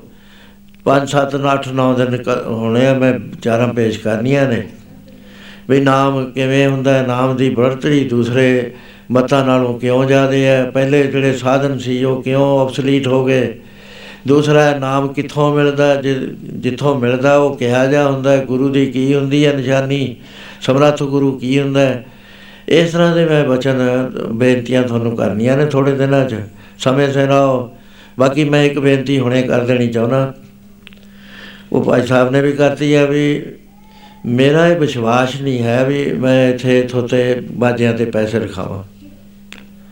ਉਹ ਇਹ ਨਹੀਂ ਵੀ ਮੈਂ ਗੁਰੂ ਸਾਹਿਬ ਦੇ ਬਚਨ ਸੁਣਾ ਰਿਹਾ, ਮੇਰੇ ਆਪਣੇ ਤਾਂ ਹੈ ਨਹੀਂ। ਜੇ ਆਪਣੇ ਹੋਣ ਮੈਂ ਉਹ ਜਿਹੜਾ ਲੈਕਚਰ ਦਿੱਤਾ ਸੀ, ਮੈਨੂੰ 1 ਮਿੰਟ ਦਾ 1000 ਰੁਪਇਆ ਆ ਗਿਆ। ਕਿਉਂਕਿ ਮੈਂ ਆਪਣੀ, ਆਪਣਾ ਦਿੱਤਾ ਸੀ ਤਜਰਬੇ ਤੇ ਬੇਸ ਕਰਕੇ 46 ਮਿੰਟ 4 ਅੱਧਾ ਕੁ ਮਿੰਟ ਹੋਰ ਸੀ। ਉਹਨਾਂ ਨੇ 46400 ਭੇਜਤਾ। ਮੈਂ ਹੈਰਾਨ ਹੋ ਗਿਆ ਵੀ ਮੇਰੀ ਗੱਲ ਦਾ 1000 ਰੁਪਇਆ ਆ ਗਿਆ 1 ਮਿੰਟ ਦਾ। ਲੇਕਿਨ ਇਹ ਨਹੀਂ ਹੈ, ਇਹ ਮੇਰਾ ਨਹੀਂ ਹੈ, ਇਹ ਗੁਰੂ ਸਾਹਿਬ ਦਾ। ਇਹ ਮੈਂ ਇਹਨਾਂ ਦੇ ਬਚਨ ਆਪਣੇ ਅੰਦਰੋਂ ਪਰਖ ਕੇ ਆਪ ਦੇ ਨਾਲ ਸਾਂਝੇ ਕਰ ਲਿਆ। ਇਸ ਕਰਕੇ ਮੇਰਾ ਕੋਈ ਰਾਈਟ ਨਹੀਂ ਹੈ ਵੀ ਮੈਂ ਪੈਸੇ ਲਵਾਂ। ਮੈਂ ਬਾਕੀਆਂ ਨੂੰ ਨਹੀਂ ਕਹਿੰਦਾ ਸਭ ਲੈਣ, ਪਰ ਮੈਂ ਨਹੀਂ ਲੈਂਦਾ, ਮੁੜ ਤੋਂ ਹੀ ਨਹੀਂ ਲਿਆ। ਦੂਸਰਾ, ਮੈਂ ਗੁਰਦੁਆਰਾ ਸਾਹਿਬ ਤੋਂ ਸਰੋਪਾ ਨਹੀਂ ਲੈਣਾ ਜੇ ਤਾਂ ਉਹ ਇੱਕ ਹਜੂਰੀਆ ਪਾਦਨ ਮੈਂ ਐਕਸੈਪਟ ਕਰ ਲੈਣਾ ਪੈਸੇ ਨਹੀਂ ਮੈਂ ਕਰਦਾ, ਉਹਦਾ ਕਾਰਨ ਮੈਨੂੰ ਇਹ ਤੁਹਾਡੇ ਅਖਬਾਰਾਂ ਵਾਲਿਆਂ ਨੇ ਵੀ ਪੁੱਛਿਆ ਇੱਥੇ ਆਵਾਜ਼ੇ ਕੌਮ ਹੈ ਜੇ ਹੋਰਾਂ ਨੇ ਵੀ ਪੁੱਛਿਆ ਵੀ ਤੁਸੀਂ ਕਿਉਂ ਨਹੀਂ ਲੈਂਦੇ? ਤੁਹਾਨੂੰ ਪੈਸਾ ਚਾਹੀਦਾ ਨਹੀਂ। ਮੈਂ ਕਿਹਾ ਪਰਸਨਲ ਤਾਂ ਮੈਨੂੰ ਚਾਹੀਦਾ ਨਹੀਂ, ਮੈਂ ਤਾਂ ਘਰ ਵਿੱਚ ਰਹਿਣਾ, ਮੈਂ ਤਾਂ ਪੂਜਾ ਤੁਹਾਨੂੰ ਹੱਥ ਨਹੀਂ ਲਾਉਂਦਾ। ਲੇਕਿਨ ਜਿਹੜਾ ਗੁਰਦੁਆਰਾ ਸਾਹਿਬ ਬਣਿਆ, ਉੱਥੇ ਦੁਨੀਆ ਆਉਂਦੀ ਹੈ ਉੱਥੇ ਰੋਜ਼ ਇੱਕ ਕੁਇੰਟਲ ਅਨਾਜ ਪੱਕਦਾ ਹੈ। ਜਦ ਸਮਾਗਮ ਹੁੰਦਾ 100-100 ਕੁਇੰਟਲ ਰੋਜ਼ ਪੱਕਦਾ ਹੈ। ਉਹਦੇ ਵਾਸਤੇ ਗੁਰੂ ਘਰ ਹੈ, ਉਹਨੂੰ ਠੀਕ ਹੈ, ਜਿੱਥੋਂ ਸਾਨੂੰ ਆ ਜਾਂਦਾ, ਅਸੀਂ ਦੇ ਦਿੰਨੇ ਆ ਪਰ ਇੱਕ ਗੁਰੂ ਘਰ ਤੋਂ ਲੈ ਕੇ ਦੂਏ ਗੁਰੂ ਘਰ 'ਚ ਮੈਂ ਤਾਂ ਵਿਸ਼ਵਾਸ ਨਹੀਂ, ਇਹ ਵੀ ਮੇਰੇ ਪਾਤਸ਼ਾਹ ਨੇ, ਉਹ ਵੀ ਮੇਰੇ ਪਾਤਸ਼ਾਹ ਮੈਂ ਜੇਬ ਚੋਂ ਕੱਢ ਕੇ ਅੱਜ ਕਿਉਂ ਲੈ ਕੇ ਜਾਵਾਂ? ਇਸ ਕਰਕੇ ਮੈਂ ਇਹਨੂੰ ਮਾਫ ਕਰਨਾ ਵੀ ਮੈਂ ਸਰੂਪਾ ਨਹੀਂ ਲੈਂਦਾ। ਇਹ ਕੋਈ ਬੜਤਨ ਨਹੀਂ ਹੈ ਵੀ ਮੈਂ ਬਹੁਤ ਕਰਦਾ। ਮੇਰਾ ਮੇਰਾ ਗੁਜ਼ਾਰਾ ਆਪਣੇ ਘਰ 'ਚ ਹੁੰਦਾ, ਮੈਂ ਫਾਰਮਰ ਸੀ ਫਾਰਮ ਮਹਾਰਾਜ ਨੇ ਕਰਾਇਆ ਸੀ ਵੀ ਕਰੋ, ਜਾ ਕੇ ਖੇਤੀ ਕਰੋ। ਉਹ ਮੇਰੇ ਕੋਲ ਹੈਗਾ ਰੋਟੀ ਖਾਣ ਦਾ। ਮੈਂ ਤਾਂ ਵੈਸੇ ਹੀ ਤੁਹਾਡੇ ਨਾਲ ਨਾ ਸਾਂਝ, ਸਾਂਝੇ ਬਚਨ ਕਰਨ ਵਾਸਤੇ ਆਇਆ। ਤੁਸੀਂ ਵੀ ਪਿਆਰ ਨਾਲ ਸੁਣੋ, ਮੈਂ ਵੀ ਆਪਣੀ ਕੋਸ਼ਿਸ਼ ਕਰੂੰਗਾ, ਜਿਵੇਂ ਇਮਤਿਹਾਨ ਦੇਣਾ ਮੈਂ ਇਮਤਿਹਾਨ ਦਊਂਗਾ, ਤੁਸੀਂ ਉਹਨੂੰ ਆਪਣੇ ਹਿਰਦੇ 'ਚ ਵਸਾਇਓ ਜੇ ਸਹੀ ਹੋਇਆ। ਸੋ ਇਸ ਕਰਕੇ ਦੂਜਾ ਇਹ ਜਦ ਇੱਥੇ ਪੈਸਾ ਦਿੰਦੇ ਨੇ, ਮੇਰੀ ਬਿਰਤੀ ਨਾ ਲੜੀ ਟੁੱਟ ਜਾਂਦੀ ਹੈ। ਇਸ ਕਰਕੇ ਮੈਂ ਬੇਨਤੀ ਕਰਦਾ ਵੀ ਮੈਨੂੰ ਜਿਹੜਾ ਦੇਣਾ ਉੱਥੇ ਗੋਲਕ ਚ ਪਾਈਓ ਸੋ ਇਹ ਮੈਂ ਪਹਿਲੀ ਦੂਸਰੀ, ਤੀਸਰੀ ਬੇਨਤੀ ਮੇਰੀ ਹੈ, ਮੇਰਾ ਬਾਈਪਾਸ ਸਰਜਰੀ ਹੋਈ ਹੈ 6 ਮਹੀਨੇ ਹੋਏ। ਡਾਕਟਰਾਂ ਨੇ ਕਿਹਾ ਵੀ 8 ਮਹੀਨੇ ਨਹੀਂ ਤਾਂ ਕੀਰਤਨ ਕਰਨਾ। ਮੈਂ 2 ਮਹੀਨੇ ਐਡਵਾਂਸ ਸ਼ੁਰੂ ਕਰ ਲਿਆ। ਮੈਂ ਅਮਰੀਕਾ 'ਚ ਦੇਖਿਆ ਸੀ। ਉਹ ਮੈਂ ਥੋੜਾ ਥੋੜਾ ਹੌਲੀ ਹੌਲੀ ਬੋਲ ਕੇ ਕਰ ਲਿਆ। ਮੈਂ ਕਿਹਾ ਮੈਂ ਕੰਮ ਚਲਾਉਣ ਜੋਗਾ ਹੋ ਗਿਆ। ਗੱਡੀ ਤਾਂ ਟੁੱਟੀ ਫੁੱਟੀ ਆ ਚਲੋ, ਕੰਮ ਚੱਲ ਜੂਗਾ। ਇਸ ਕਰਕੇ ਇੱਥੇ ਮੈਂ ਇਲਾਜ ਕਰਾਉਣ ਆਇਆ ਸੀਗਾ ਫਰੈਰੀ ਹਸਪਤਾਲ, ਮੇਰੇ ਗਲ 'ਚ ਕੈਂਸਰ ਹੋ ਗਿਆ ਸੀ। ਸੋ ਉਹਦੇ ਨਾਲ ਜਿਹੜਾ ਮੇਰੇ ਕੋਲ ਟਾਈਮ ਬਚਦਾ ਹੈ ਨਾ, ਮੈਂ ਕਿਹਾ ਵੀ ਇਹ ਜਾ ਰਿਹਾ, ਬੇ, ਬੇਮਤਲਬ ਆਈ, ਲੰਘਦਾ ਜਾਂਦਾ ਸਾਧ ਸੰਗ ਕੇ ਉਹਨਾਂ ਕਰੇ, ਫਿਰ ਮੈਂ ਜਥਾ ਮੰਗਾ ਲਿਆ। ਸੋ ਇਹਨਾਂ ਹਾਲਾਤ ਦੇ ਵਿੱਚ ਮੈਂ ਤੁਹਾਡੇ ਨਾਲ ਬੇਨਤੀ ਕਰਕੇ ਆਪਾਂ 9 ਦਿਨ ਕੀਰਤਨ ਕਰਨਾ ਹੈ। ਸੋ ਜਿਹੜਾ ਜਿਹਾ ਹੈ, ਮੈਨੂੰ ਸਾਥ ਦਿਓ, ਧਿਆਨ ਨਾਲ ਸੁਣਿਓ, ਸਮਝਣ ਦਾ ਯਤਨ ਕਰਿਓ। ਸੋ ਆਪਾਂ ਇਸ ਕਿਸੇ ਨਾ ਕਿਸੇ ਨਤੀਜੇ ਤੇ ਪਹੁੰਚਾਂਗੇ ਸੋ ਬੇਨਤੀ ਕੀਤੀ ਹੈ ਕਿ ਸਾਈ ਨਾਮ ਅਮੋਲ ਕੀਮ ਨਾ ਕੋਈ ਜਾਣਦਾ। ਅਮੋਲ ਉਹਨੂੰ ਕਹਿੰਦਾ ਜਿਹਦਾ ਮੁੱਲੇ ਨਾ ਪੈ ਸਕਦਾ ਹੋਵੇ। ਗੁਰੂ ਮਹਾਰਾਜ ਨੂੰ ਮਰਦਾਨਾ ਕਹਿਣ ਲੱਗਿਆ, ਪਾਤਸ਼ਾਹ, ਤੁਸੀਂ ਨਾਮ ਦੀ ਬਹੁਤ ਵਡਿਆਈ ਕਰਦੇ ਹੋ। ਤੇ ਉਹਨੂੰ ਸੁਣਦੇ ਵੀ ਨੇ ਸਾਰੇ, ਕਿਉਂਕਿ ਨਾਮ ਹੈ ਤੁਰੈ ਸਾਧ ਸੰਗਤ ਜੀ ਸਾਨੂੰ ਜੇ ਨਾਮ ਦਾ ਪਤਾ ਲੱਗ ਜੇ ਨਾ, ਨਾਮ ਕੀ ਹੈ? ਅਸੀਂ ਕਨਫਿਊਜ਼ ਨਾ ਨਾਮ ਦੇ ਉੱਤੇ ਵੀ ਨਾਮ ਕੀ ਹੋਇਆ? ਨਾਮ ਹਿਰਦੇ 'ਚ ਬਸਣਾ ਕੀ ਹੈ? ਨਾਮ ਨੂੰ ਭਜਨ ਕਰਨਾ ਕੀ ਹੈ? ਨਾਮ ਨੂੰ ਸਿਮਰਨ ਕਰਨਾ ਕੀ ਹੈ? ਜਾਪ ਕਰਨਾ ਕੀ ਹੈ? ਜਪਾ ਕੀ ਹੈ? ਇਹ ਸਾਨੂੰ ਪਤਾ ਨਹੀਂ ਲੱਗਦਾ ਕਨਫਿਊਜ਼ ਨਾ ਸੀ ਵੈਸੇ ਮਹਾਰਾਜ ਦਾ ਜੋ ਮਤ ਹੈ ਉਹ ਕਹਿੰਦੇ ਸਾਰੀ ਸ੍ਰਿਸ਼ਟੀ ਜਿੰਨੀ ਤੁਹਾਨੂੰ ਨਜ਼ਰ ਆ ਰਹੀ ਹੈ ਨਾ ਇਹ ਨਾਮ ਦੇ ਆਧਾਰ ਤੇ ਖੜੀ ਹੈ। ਇਥੋਂ ਪਤਾ ਲੱਗਦਾ ਵੀ ਨਾਮ ਕੋਈ ਐਸੀ ਸੁਭਰ એનર્ਜੀ ਹੈ ਜਿਹੜੀ ਸਾਰੇ ਬ੍ਰਹਮੰਡਾਂ ਨੂੰ ਕੰਟਰੋਲ ਕਰ ਲਿਆ ਨਾਮ ਕੇ ਤਾਰੇ ਸਗਲੇ ਜੰਤ, ਨਾਮ ਕੇ ਤਾਰੇ ਖੰਡ ਬ੍ਰਹਮੰਡ। ਭਾਈ ਗੁਰਦਾਸ ਜੀ ਨੇ ਹੋਰ ਸਪਸ਼ਟ ਕਰਦੇ ਹੋਏ ਦੱਸਿਆ, ਨਿਰੰਕਾਰ ਆਕਾਰ ਹੋਏ ਏਕ ਓੰਕਾਰ ਅਪਾਰ ਸਦਾਇਆ। ਏਕ ਓੰਕਾਰ ਜਿਹੜਾ ਹੈ ਨਾ, ਸਾਡਾ ਮਤ ਜਿਹੜਾ ਏਕ ਓੰਕਾਰ ਹੈ ਸਾਰੇ। ਏਕ ਓੰਕਾਰ ਦੀ ਵਿਆਖਿਆ ਚੱਲਦੀ ਹੈ। ਉਹਦੀ ਵਿਆਖਿਆ, ਫਸਟ ਵਿਆਖਿਆ ਜਿਹੜੀ ਹੈ ਮੂਲ ਮੰਤਰ 'ਚ ਹੈ। ਉਹਦੀ ਸੈਕੰਡ ਵਿਆਖਿਆ ਜਪਜੀ ਸਾਹਿਬ 'ਚ ਹੈ ਜਿਹੜੀ ਤੀਸਰੀ ਵਿਆਖਿਆ ਉਹ 1430 ਪੰਨੇ 'ਚ ਹੈ ਕੇਵਲ ਏਕ ਓੰਕਾਰ ਦੀ। ਉਹ ਏਕ ਓੰਕਾਰ ਰੂਪ ਬਣਾਇਆ ਉਸਨੇ। ਹੋਂਦ ਵਿੱਚ, ਪਹਿਲਾਂ ਵੀ ਹੋਂਦ ਵਿੱਚ ਸੀ, ਲੇਕਿਨ ਉਹ ਕਿਰਿਆ ਦੇ ਵਿੱਚ ਆਇਆ। ਏਕ ਓੰਕਾਰੋਂ ਕੀ ਹੋਇਆ? ਏਕ ਓੰਕਾਰੋਂ ਸ਼ਬਦ ਤੋਂ ਜਿਹਨੂੰ ਅਸੀਂ ਨਾਮ ਕਹਿੰਦੇ ਨੇ, ਉਹ ਧੁਨ ਹੋਈ। ਇਹ ਸਮਝਣ ਵਾਲੀ ਗੱਲ ਹੈ, ਜਦੋਂ ਸ੍ਰਿਸ਼ਟੀ ਰਚੀ ਗਈ, ਉਸ ਧੁਨ ਤੋਂ ਰਚੀ ਗਈ, ਓੰਕਾਰ ਵਰਮਾ ਉਤਪਤ, ਓੰਕਾਰ ਕੀਆ ਜਨ ਜਿਤ ਓੰਕਾਰ ਸਾਰਾ ਮਹਾਰਾਜ ਨੇ ਵੱਡਾ ਚੌੜਾ ਲਿਖਿਆ ਵੀ ਟਾਈਮ ਐਂਡ ਸਪੇਸ ਵੀ ਓੰਕਾਰ ਤੋਂ ਬਣੀ, ਵੇਦ ਵੀ ਉਹ ਤੋਂ ਹੀ ਬਣੇ, ਗਿਆਨ ਵੀ ਉਹ ਤੋਂ ਬਣਿਆ।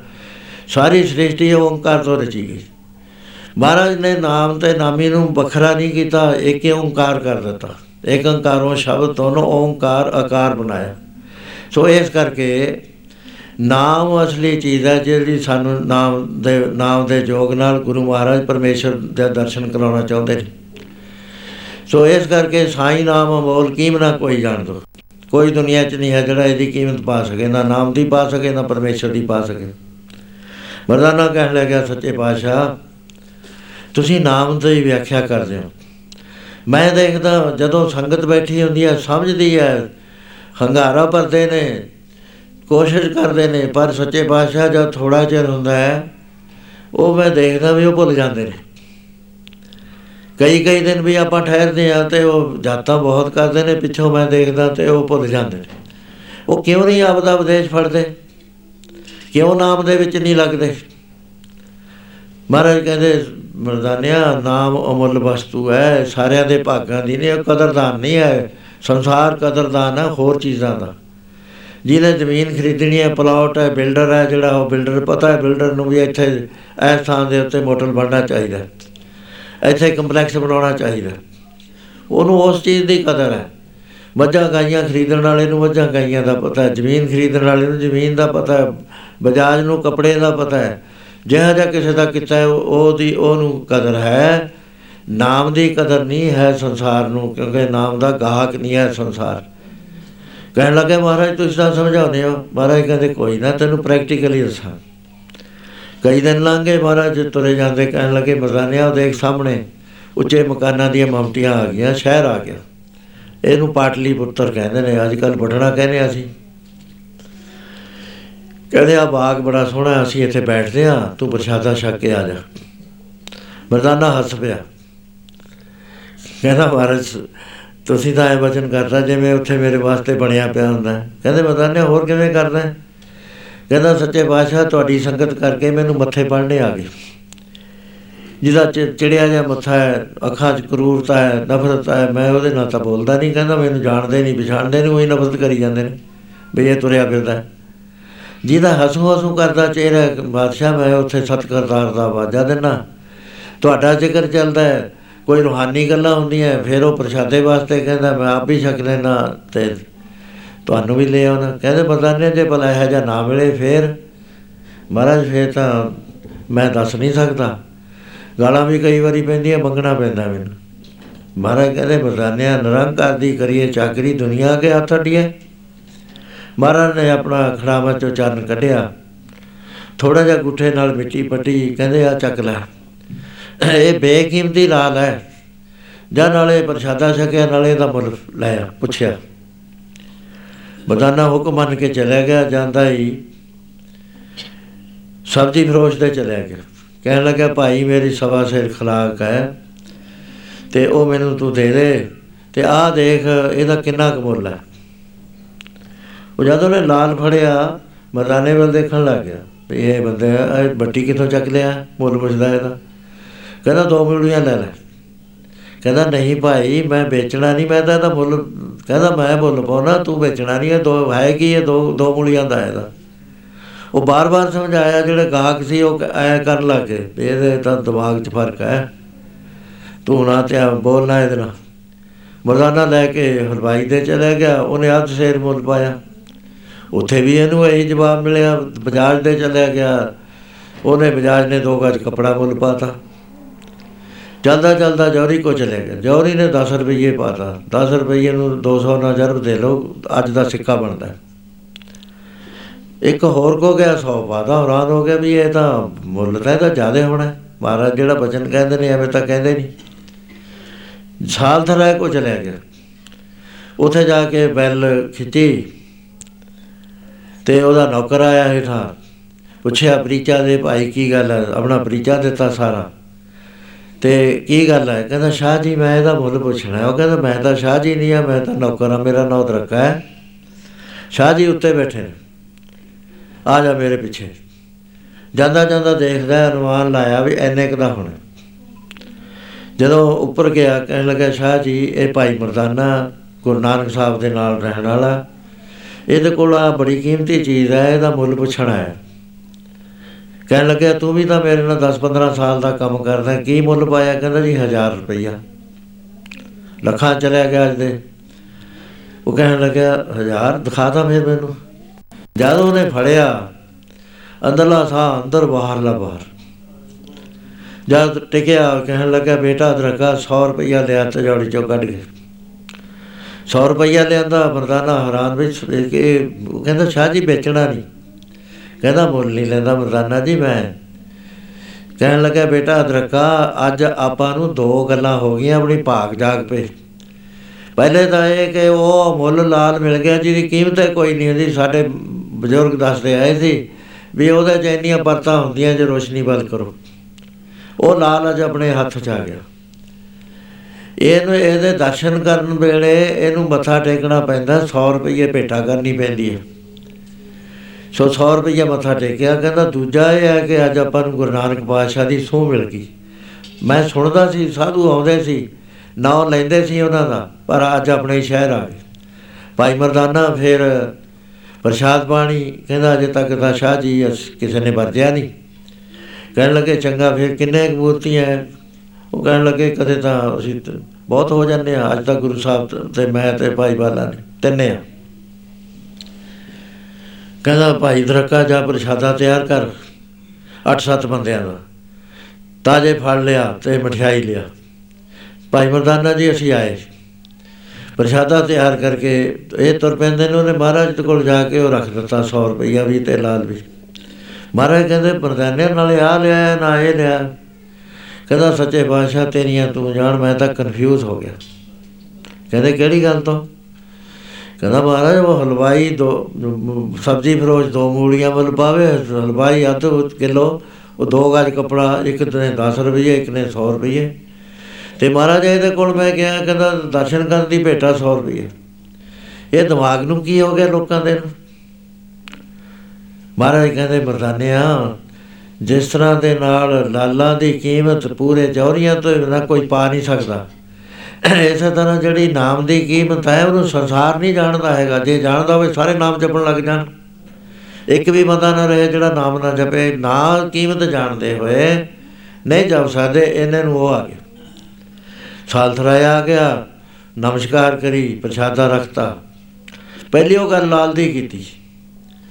ਮਹਾਰਾਜ ਕਹਿਣ ਲੱਗੇ ਸੱਚੇ ਪਾਤਸ਼ਾਹ, ਇਹ ਬੜਾ ਕੀਮਤੀ ਲਾਲ ਹੈ। ਮਹਾਰਾਜ ਕਹਿੰਦੇ, ਸਾਲਸਰਾਏ ਪੱਥਰ ਦੀ ਕੀ ਕੀਮਤ ਹੁੰਦੀ ਹੈ? ਇਹਦੀ ਤਾਂ ਕੀਮਤ ਹੋਊਗੀ। ਪਰ ਤੇਰੇ ਕੋਲ ਇਹ ਜਿਹੀਆਂ ਚੀਜ਼ਾਂ ਨੇ ਜਿਨ੍ਹਾਂ ਦੀ ਕੋਈ ਕੀਮਤ ਹੀ ਨਹੀਂ ਹੈ। ਬੇਕੀਮਤੀ ਚੀਜ਼ਾਂ ਤੇਰੇ ਕੋਲ ਨੇ। ਕਹਿਣ ਲੱਗਾ ਨਾ ਮਹਾਰਾਜ, ਮੇਰੇ ਕੋਲ ਤਾਂ ਕੋਈ ਨਹੀਂ ਹੈ, ਮੇਰੇ ਤਾਂ ਜੇਬ 'ਚ ਕਹਿੰਦੇ, ਤੇਰੇ ਕੋਲ ਹੁਣ ਵੀ ਹੈਗੀਆਂ।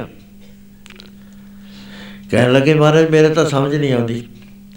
ਮਹਾਰਾਜ ਕਹਿੰਦੇ, ਦੇਖ ਤੇਰੇ ਤੇਰੇ ਕੋਲ ਤੇ ਜੇ ਅਸੀਂ ਕਹੀਏ, ਪਹਿਲਾਂ ਸਵਾਸ ਤੇਰੇ ਕੋਲ ਕਿੰਨੇ ਕੀਮਤੀ ਨੇ? ਲੇਕਿਨ ਇਹ ਸਵਾਸ ਵਿਥੇ ਜਾ ਰਹੇ ਨੇ 24000 ਸਵਾਸ ਸਾਡਾ ਰੋਜ਼ ਦਾ ਰੋਜ਼ ਜ਼ੀਰੋ ਬਣ ਜਾਂਦਾ ਥੋੜੇ ਜਿਹੇ ਨੇ ਜਿਹੜੇ ਉਮਰ ਹੋਆ ਵਿੱਚ ਲਿਖੇ ਦੇ, ਜੋ ਯਾਦ ਸਾਈਂ ਵਿੱਚ ਗੁਜ਼ਰੇ, ਪੈਂਦੀ ਮੁਜਰੇ, ਨਹੀਂ ਤਾਂ ਸਾਨੂੰ ਹਾਸਲ ਕੀਆ ਇਸ ਵਿੱਚ ਨੀਲੇ ਹੁਜ਼ਰੇ, ਸੱਜ ਤੇ ਫਰ ਸੋ ਕਹਿਣ ਲੱਗੇ, ਪਿਆਰਿਆ ਸਾਲ ਸਰਾਏ ਤੇਰੇ ਕੋਲ ਹੋਰ ਸਭ ਤੋਂ ਜ਼ਿਆਦਾ ਕੀਮਤੀ ਹੈ, ਜਿਹੜੀ ਦਾ ਮੁੱਲ ਹੀ ਨਹੀਂ ਪੈਂਦਾ, ਉਹ ਕਹਿੰਦਾ, ਕੀ ਹੈ, ਮਹਾਰਾਜ, ਮੈਨੂੰ ਤਾਂ ਪਤਾ ਨਹੀਂ ਲੱਗਦਾ। ਮਹਾਰਾਜ ਕਹਿੰਦੇ, ਤੇਰੇ ਅੰਦਰ ਪਰਮੇਸ਼ਰ ਦਾ ਨਾਮ ਹੈ। ਤੇਰੇ ਅੰਦਰ ਹੈ ਬਾਹਰੋਂ ਨਾਮ ਨਹੀਂ ਮਿਲਦਾ ਕਿਤੋਂ ਵੀ ਵੀ ਫਲਾਣੇ ਸੰਤ ਤੋਂ ਨਾਮ ਲੈ ਲਿਆ, ਫਲਾਣੇ ਥਾਂ ਤੇ ਲੈ ਲਿਆ। ਉਹ ਨਾਮ ਨਾ ਸਮਝਣ ਕਰਕੇ ਅਸੀਂ ਕਹਿ ਦਿੰਦੇ ਆ ਜੀ, ਉਹਨਾਂ ਸੰਤਾਂ ਤੋਂ ਨਾਮ ਲਿਆ। ਸੰਪਦਾਵਾਂ ਦੇ ਬੇਅੰਤ ਨੇ, ਸਾਡਾ ਤਾਂ ਕਿਸੇ ਨਾਲ ਰੌਲਾ ਗੋਲਾ ਹੈ ਨਹੀਂ। ਅਸੀਂ ਤਾਂ ਆਪਣੀ ਗੱਲ ਕਰਨੀ ਆ, ਅਸੀਂ ਪੰਜ ਪਿਆਰਿਆਂ ਤੋਂ ਲੈਨੇ ਆ ਸ਼ਬਦ, ਮੰਤਰ ਲੈਨੇ ਆ ਵਾਹਿਗੁਰੂ ਗੁਰ ਮੰਤਰ ਹੈ। ਉਹ ਮੰਤਰ ਜਪ ਕੇ ਅਸੀਂ ਨਾਮ ਤੱਕ ਪਹੁੰਚਣਾ ਲੇਕਿਨ ਸਾਰੇ ਪ੍ਰੋਸੈਸ ਨੂੰ ਨਾਮ ਕਹਿੰਦੇ ਆ ਜਿੰਨਾ ਵੀ ਜਿਵੇਂ ਡਿਗਰੀ ਲੈਣੀ ਹੈ, ਡੀਲਿਟ ਦੀ, ਉਹ ਸਾਰੇ ਟੋਟਲ ਪਹਿਲੀ ਜਮਾਤ ਤੋਂ ਲੈ ਕੇ ਉਹਨੂੰ ਸਾਰੇ ਨੂੰ ਪੜ੍ਹਾਈ ਕਹਿੰਦੇ ਆ ਇਸੇ ਤਰ੍ਹਾਂ ਜਦ ਤੋਂ ਨਾਮ ਪੰਜ ਪਿਆਰਿਆਂ ਨੇ ਦੇਤਾ ਮੰਤਰ, ਉਸ ਵੇਲੇ ਤੋਂ ਨਾਮ ਦੀ ਪ੍ਰਾਪਤੀ ਤੱਕ ਅਸੀਂ ਇਹ ਸਾਰੇ ਪ੍ਰੋਸੈਸ ਨੂੰ ਨਾਮ ਕਹਿੰਦੇ ਆ ਮਹਾਰਾਜ ਕਹਿੰਦੇ, ਤੇਰੇ ਅੰਦਰ ਨਾਮ ਹੈ ਨੌ ਨਿਤ ਅੰਮ੍ਰਿਤ ਪ੍ਰਭ ਦਾ ਨਾਮ ਦੇਈ ਮੈਂ ਇਸ ਕਾ ਵਿਸਰਾਮ। ਸੁਨ ਸਮਾਦ ਅਨਹਤ ਹੈ ਨਾਦ ਕਹਿ ਨਾ ਜਾਈਏ ਚਾਜ ਵਿਸਵਾਰ ਉਹ ਨਾਮ ਤੇਰੇ ਅੰਦਰ ਹੈ, ਸਾਲਥਰਾ ਜਿਹਦਾ ਮੁੱਲੇ ਕੋਈ ਨਹੀਂ ਹੈ। ਉਤੇ ਕਹਾ ਮੈਂ ਤੈਨੂੰ ਦੱਸ ਦਿਆਂ ਉਹ ਜਿਹੜਾ ਨਾਮੀ ਹੈ ਵੈਗਰੂ ਉਹ ਵੀ ਤੇਰੇ ਹੀ ਅੰਦਰ ਹੈ, ਬਾਹਰ ਨਹੀਂ ਹੈਗਾ। ਇਸ ਗੱਲ ਨੂੰ ਤਾਂ ਅਸੀਂ ਜਾਣਦੇ ਨਹੀਂ, ਜੇ ਮਹਾਰਾਜ ਕਹਿੰਦੇ ਨੇ, ਭਾਈ ਪ੍ਰਾਪਤ ਮਾਨੁਖ ਦੇ ਉਰੀਆ ਗੋਬਿੰਦ ਮਿਲਣ ਕੀ ਇਹ ਤੇਰੀ ਵਰੀਆ। ਅਸੀਂ ਤਾਂ ਘਬਰਾ ਜਾਂਦੇ ਆ ਵੀ ਵੈਗਰੂ ਮਿਲਿਓ ਕਿੱਥੇ? ਪਹਿਲਿਆਂ ਨੇ ਸਾਤੋਂ ਜਿਹੜੇ ਪਹਿਲਾਂ ਸੀਗੇ, ਉਹਨਾਂ ਨੇ ਮਿਥੇ ਹੋਏ ਸੀ। ਥੋੜੇ ਈਸਾਈਆਂ ਨੇ ਤਿੰਨ ਤੀਸਰੇ ਅਸਮਾਨ ਤੇ ਪਰਮੇਸ਼ਰ ਦਾ ਆਸਣ ਦੱਸਿਆ। ਇਸਲਾਮ ਵਾਲਿਆਂ ਨੇ ਸਤਵੇਂ ਤੇ ਦੱਸਿਆ। ਤੇ ਦੂਸਰਿਆਂ ਨੇ ਬੈਕੁੰਠ ਧਾਮ ਚ ਰੱਖ ਦੱਸਿਆ, ਕਿਉਂਕਿ ਵਿਸ਼ਨੂੰ ਜੀ ਨੂੰ ਉਹ ਸਾਕਾਰ ਬਰਮ ਮੰਨਦੇ ਨੇ। ਤੇ ਬਾਕੀ ਸਾਰਿਆਂ ਦਾ ਆਪਣਾ ਆਪਣਾ ਮਾਤਾ ਮਾਰਾ ਕਹਿੰਦੇ ਕਿਸੇ ਸਮਾਜ ਚ ਨਹੀਂ ਪਿਆਰਿਓ, ਪਰਮੇਸ਼ਰ ਤੁਹਾਡੇ ਅੰਦਰ ਹੈ। ਹਾਂ, ਸਭ ਕੁਝ ਦੇਖਦਾ, ਪੇਖਤ ਸੁਣਤ ਸਦਾ ਹੈ, ਸੰਗੇ ਮੈਂ ਮੂਰਖ ਜਾਣਿਆ ਦੂਰੀ ਦੇ, ਉਹਨੂੰ ਮਿਲਣਾ। ਸੋ ਇਸ ਕਰਕੇ ਜੇ ਸਵਾਸ ਦੀ ਕੀਮਤ ਸੁਣੀ ਹੈ, ਇੱਕ ਵਾਰੀ ਐਸਾ ਇਤਿਹਾਸ ਜ਼ਿਕਰ ਆਉਂਦਾ ਕਿ Sikandar Azam Alexander the great ਨੇ ਹਿੰਦੁਸਤਾਨ ਤੇ ਹੱਲਾ ਕਰਿਆ। ਸਾਰੀ ਦੁਨੀਆ ਤੇ ਕਰਿਆ ਮੁਕਤ ਦੁਨੀਆ ਤੋਂ ਉੱਠ ਕੇ।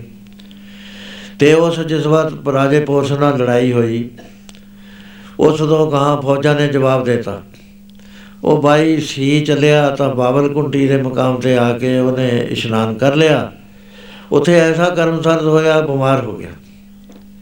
ਬਿਮਾਰ ਹੋਇਆ ਹੋਇਆ ਤਾਂ ਦਿਨੋਂ ਦਿਨ ਘਟਦਾ ਜਾਵੇ, ਦਵਾਈ ਲੱਗੇ ਨਾ, ਜੋਤਸ਼ੀਆਂ ਨੂੰ ਬੁਲਾਇਆ। ਕਹਿਣ ਲੱਗਾ ਦੱਸੋ ਪਹਿਲਾਂ ਕਿਉਂਕਿ ਉਹ ਜੋਤਸ਼ੀਆਂ ਤੋਂ ਲੈਂਦਾ ਸੀ, ਹਮਲਾ ਕਰਨਾ ਤਾਂ ਵੀ ਜੋਤਸ਼ੀਆਂ ਤੋਂ ਪੁੱਛਦਾ ਸੀ। ਸੁਕਰਾਤ ਵਗੈਰਾ ਉਹਦੇ ਨਾਲ ਸੀ। ਤੇ ਉਹਦੇ ਪੁੱਛਿਆ, ਕਹਿੰਦਾ, ਮੈਂ, ਮੇਰੀ ਮੌਤ ਕਦ ਹੈ?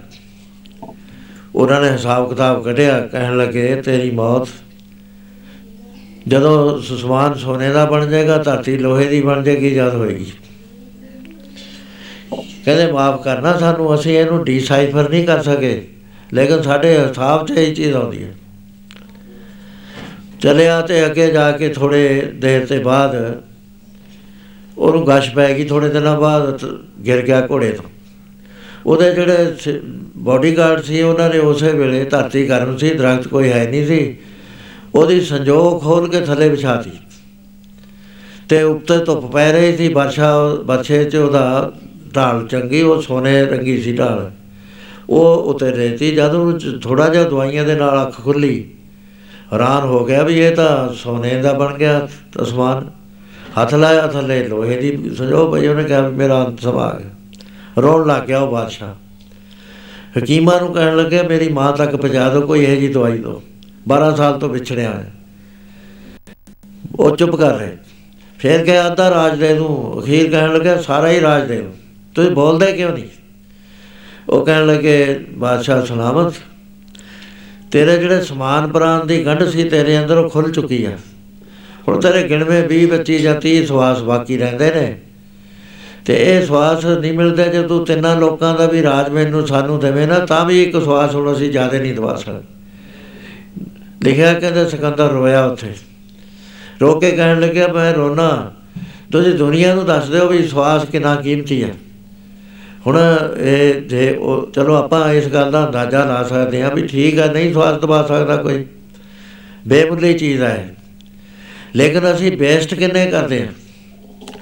ਐਵਰੇਜ ਬੰਦੇ ਨੂੰ ਜਿਹੜਾ ਵੈਸੇ ਡਾਕਟਰੀ ਦੇ ਹਿਸਾਬ ਨਾਲ 22700 ਸਵਾਸ ਆਉਂਦਾ ਤੰਦਰੁਸਤ ਬੰਦੇ ਨੂੰ। ਲੇਕਿਨ ਰੋਟੀ ਖਾਣ ਨਾਲ ਪੈਦਲ ਚੱਲਣ ਨਾਲ ਸੌਣ ਨਾਲ ਵਿਸ਼ੇ ਵਿਕਾਰਾਂ 'ਚ ਪੈਣ ਨਾਲ ਸਵਾਸ ਵਾਧੇ ਘਟਦੇ ਨੇ। 12 ਆਉਂਦੇ ਨੇ ਟਿੱਕੇ ਬੈਠੇ ਨੂੰ। 18 ਆਉਂਦੇ ਨੇ ਜਿਸ ਵਕਤ ਪ੍ਰਸ਼ਾਦਾ ਛਕਦਾ। 24 ਆਉਂਦੇ ਨੇ ਜਦੋਂ ਚੱਲਦਾ। 64 ਆਉਂਦੇ ਨੇ ਜਦੋਂ ਵਿਸ਼ੇ ਭੋਗਾਂ 'ਚ ਪੈਂਦਾ। ਇਹਦੇ ਨਾਲ ਐਵਰੇਜ 24000 ਸਵਾਸ ਦੀ ਗੱਡੀ ਹੈ ਤੇ ਉਹ 24000 ਸਵਾਸ ਸਾਡੇ ਡੇਲੀ ਜਾਂਦੇ ਨੇ, ਜੇ 100 ਸਾਲ ਦੀ ਉਮਰ ਹੈ 88 ਕਰੋੜ 66 ਲੱਖ ਸਵਾਸ ਹੈ। ਜੇ 75 ਸਾਲ ਦੀ ਉਮਰ ਪਰਮੇਸ਼ਰ ਨੇ ਦਿੱਤੀ ਹੈ, ਤਾਂ 66 ਕਰੋੜ 44 ਲੱਖ ਸਾਲ। ਤੇ ਸਾਡੇ ਲੇਖੇ 'ਚ ਨਹੀਂ ਪੈ ਰਹੇ ਸਵਾਸ, ਵਿਸਟੇ ਜਾ ਰਹੇ ਨੇ, ਵੈਰ, ਵਿਰੋਧ, ਕਾਮ, ਕ੍ਰੋਧ, ਮੋਹ, ਝੂਠ, ਵਿਕਾਰ ਮਾਨ ਲੋਭ ਦਰੋ ਇਹਨਾਂ ਚੀਜ਼ਾਂ ਦੇ ਅੰਦਰ ਅਸੀਂ ਸਵਾਸਾਂ ਦੇ ਕੋਲੇ ਬਣਾਉਂਦੇ ਤੁਰੇ ਜਾ ਰਹੇ ਹਾਂ। ਸੋ ਇਸ ਕਰਕੇ ਸਾਧ ਸੰਗਤ ਜੀ, ਕਿੰਨੀ ਕੀਮਤੀ ਚੀਜ਼ ਸਾਨੂੰ ਪਰਮੇਸ਼ਰ ਨੇ ਦਿੱਤੀ ਹੈ ਤੇ ਜਿਹੜਾ ਨਾਮ ਹੈ, ਉਹਦਾ ਕੋਈ ਮੁੱਲ ਨਹੀਂ ਪੈ ਸਕਦਾ। ਇਸ ਤਰ੍ਹਾਂ ਫੇਰ ਪੜ ਲਓ ਸਾਰੇ ਪ੍ਰੇਮੀ। ਨਾਮ ਅਮੁੱਲਾ ਜੀ, ਮੇਰੇ ਸਾਹਿਬ ਦਾ। ਨਾਮ ਅਮੁੱਲਾ ਜੀ, ਮੇਰੇ ਸਾਹਿਬ ਦਾ।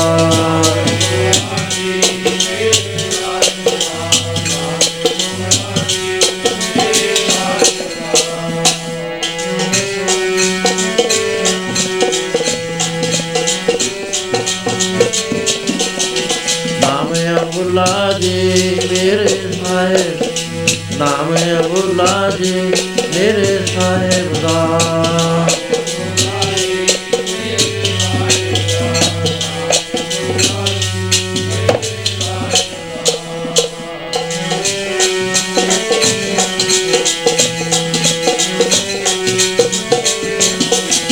ਨਾਮ ਅਬੁਲਾ ਨਾਮ ਅਬੁਲਾ ਨਾਮ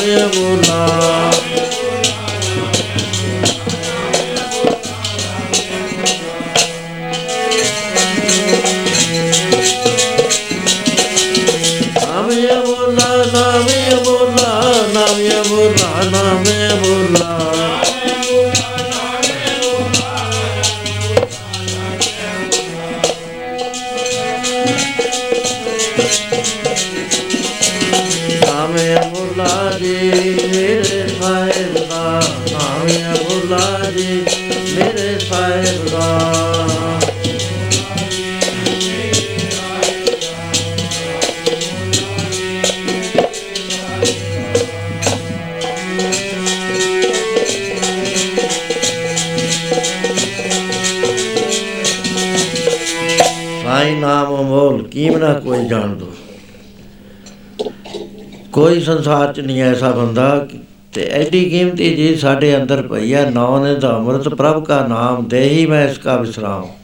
ਸੁਨ ਸਮਾਦ ਅਨਹਤ ਹੈ ਨਾਦ, ਕਹਿ ਨਾ ਜਾਈਏ ਚਰਚ ਇਹਦੀ ਮਹਿਮਾ ਦਾ ਪਤਾ ਕਿਹਨੂੰ ਹੈ ਜਿਹੜੇ ਬੰਦਗੀ ਕਰਦੇ ਨੇ? ਉਹਦੇ ਬਾਰੇ ਮਹਾਰਾਜ ਐਸਾ ਫਰਮਾਨ ਕਰਦੇ ਨੇ।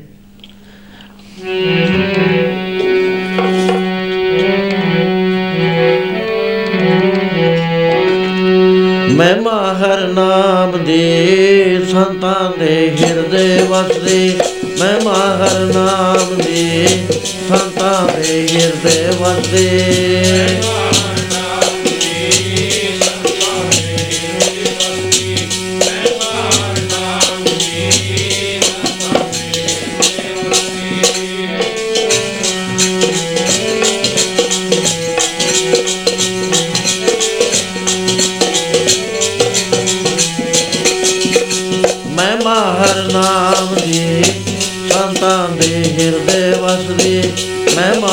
ਨਾਮ ਦੇ ਸੰਤਾਂ ਦੇ ਹਿਰਦੇ ਵਸਦੇ।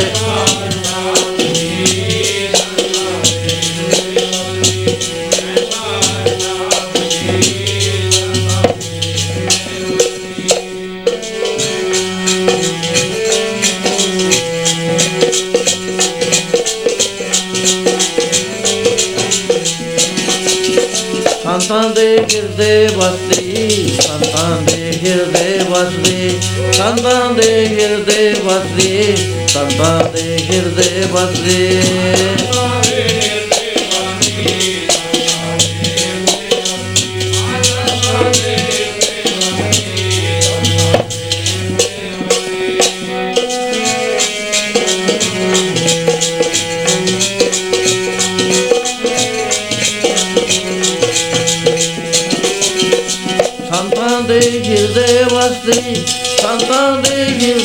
ਵਸਦੀ ਸੰਤਾਂ ਦੇ ਹਿਰਦੇ ਵਸਦੀ ਸੰਤਾਂ ਦੇ ਹਿਰਦੇ ਵਸਦੀ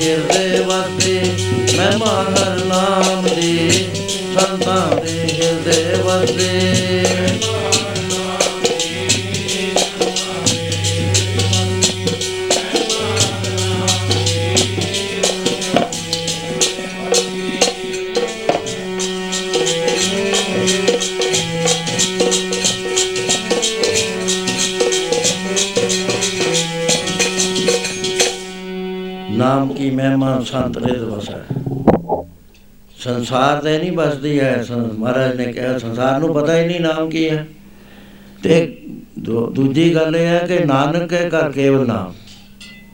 ਗੁਰੂ ਨਾਨਕ ਦੇ ਕੋਲ ਹੈ ਹੀ ਨਾਮ।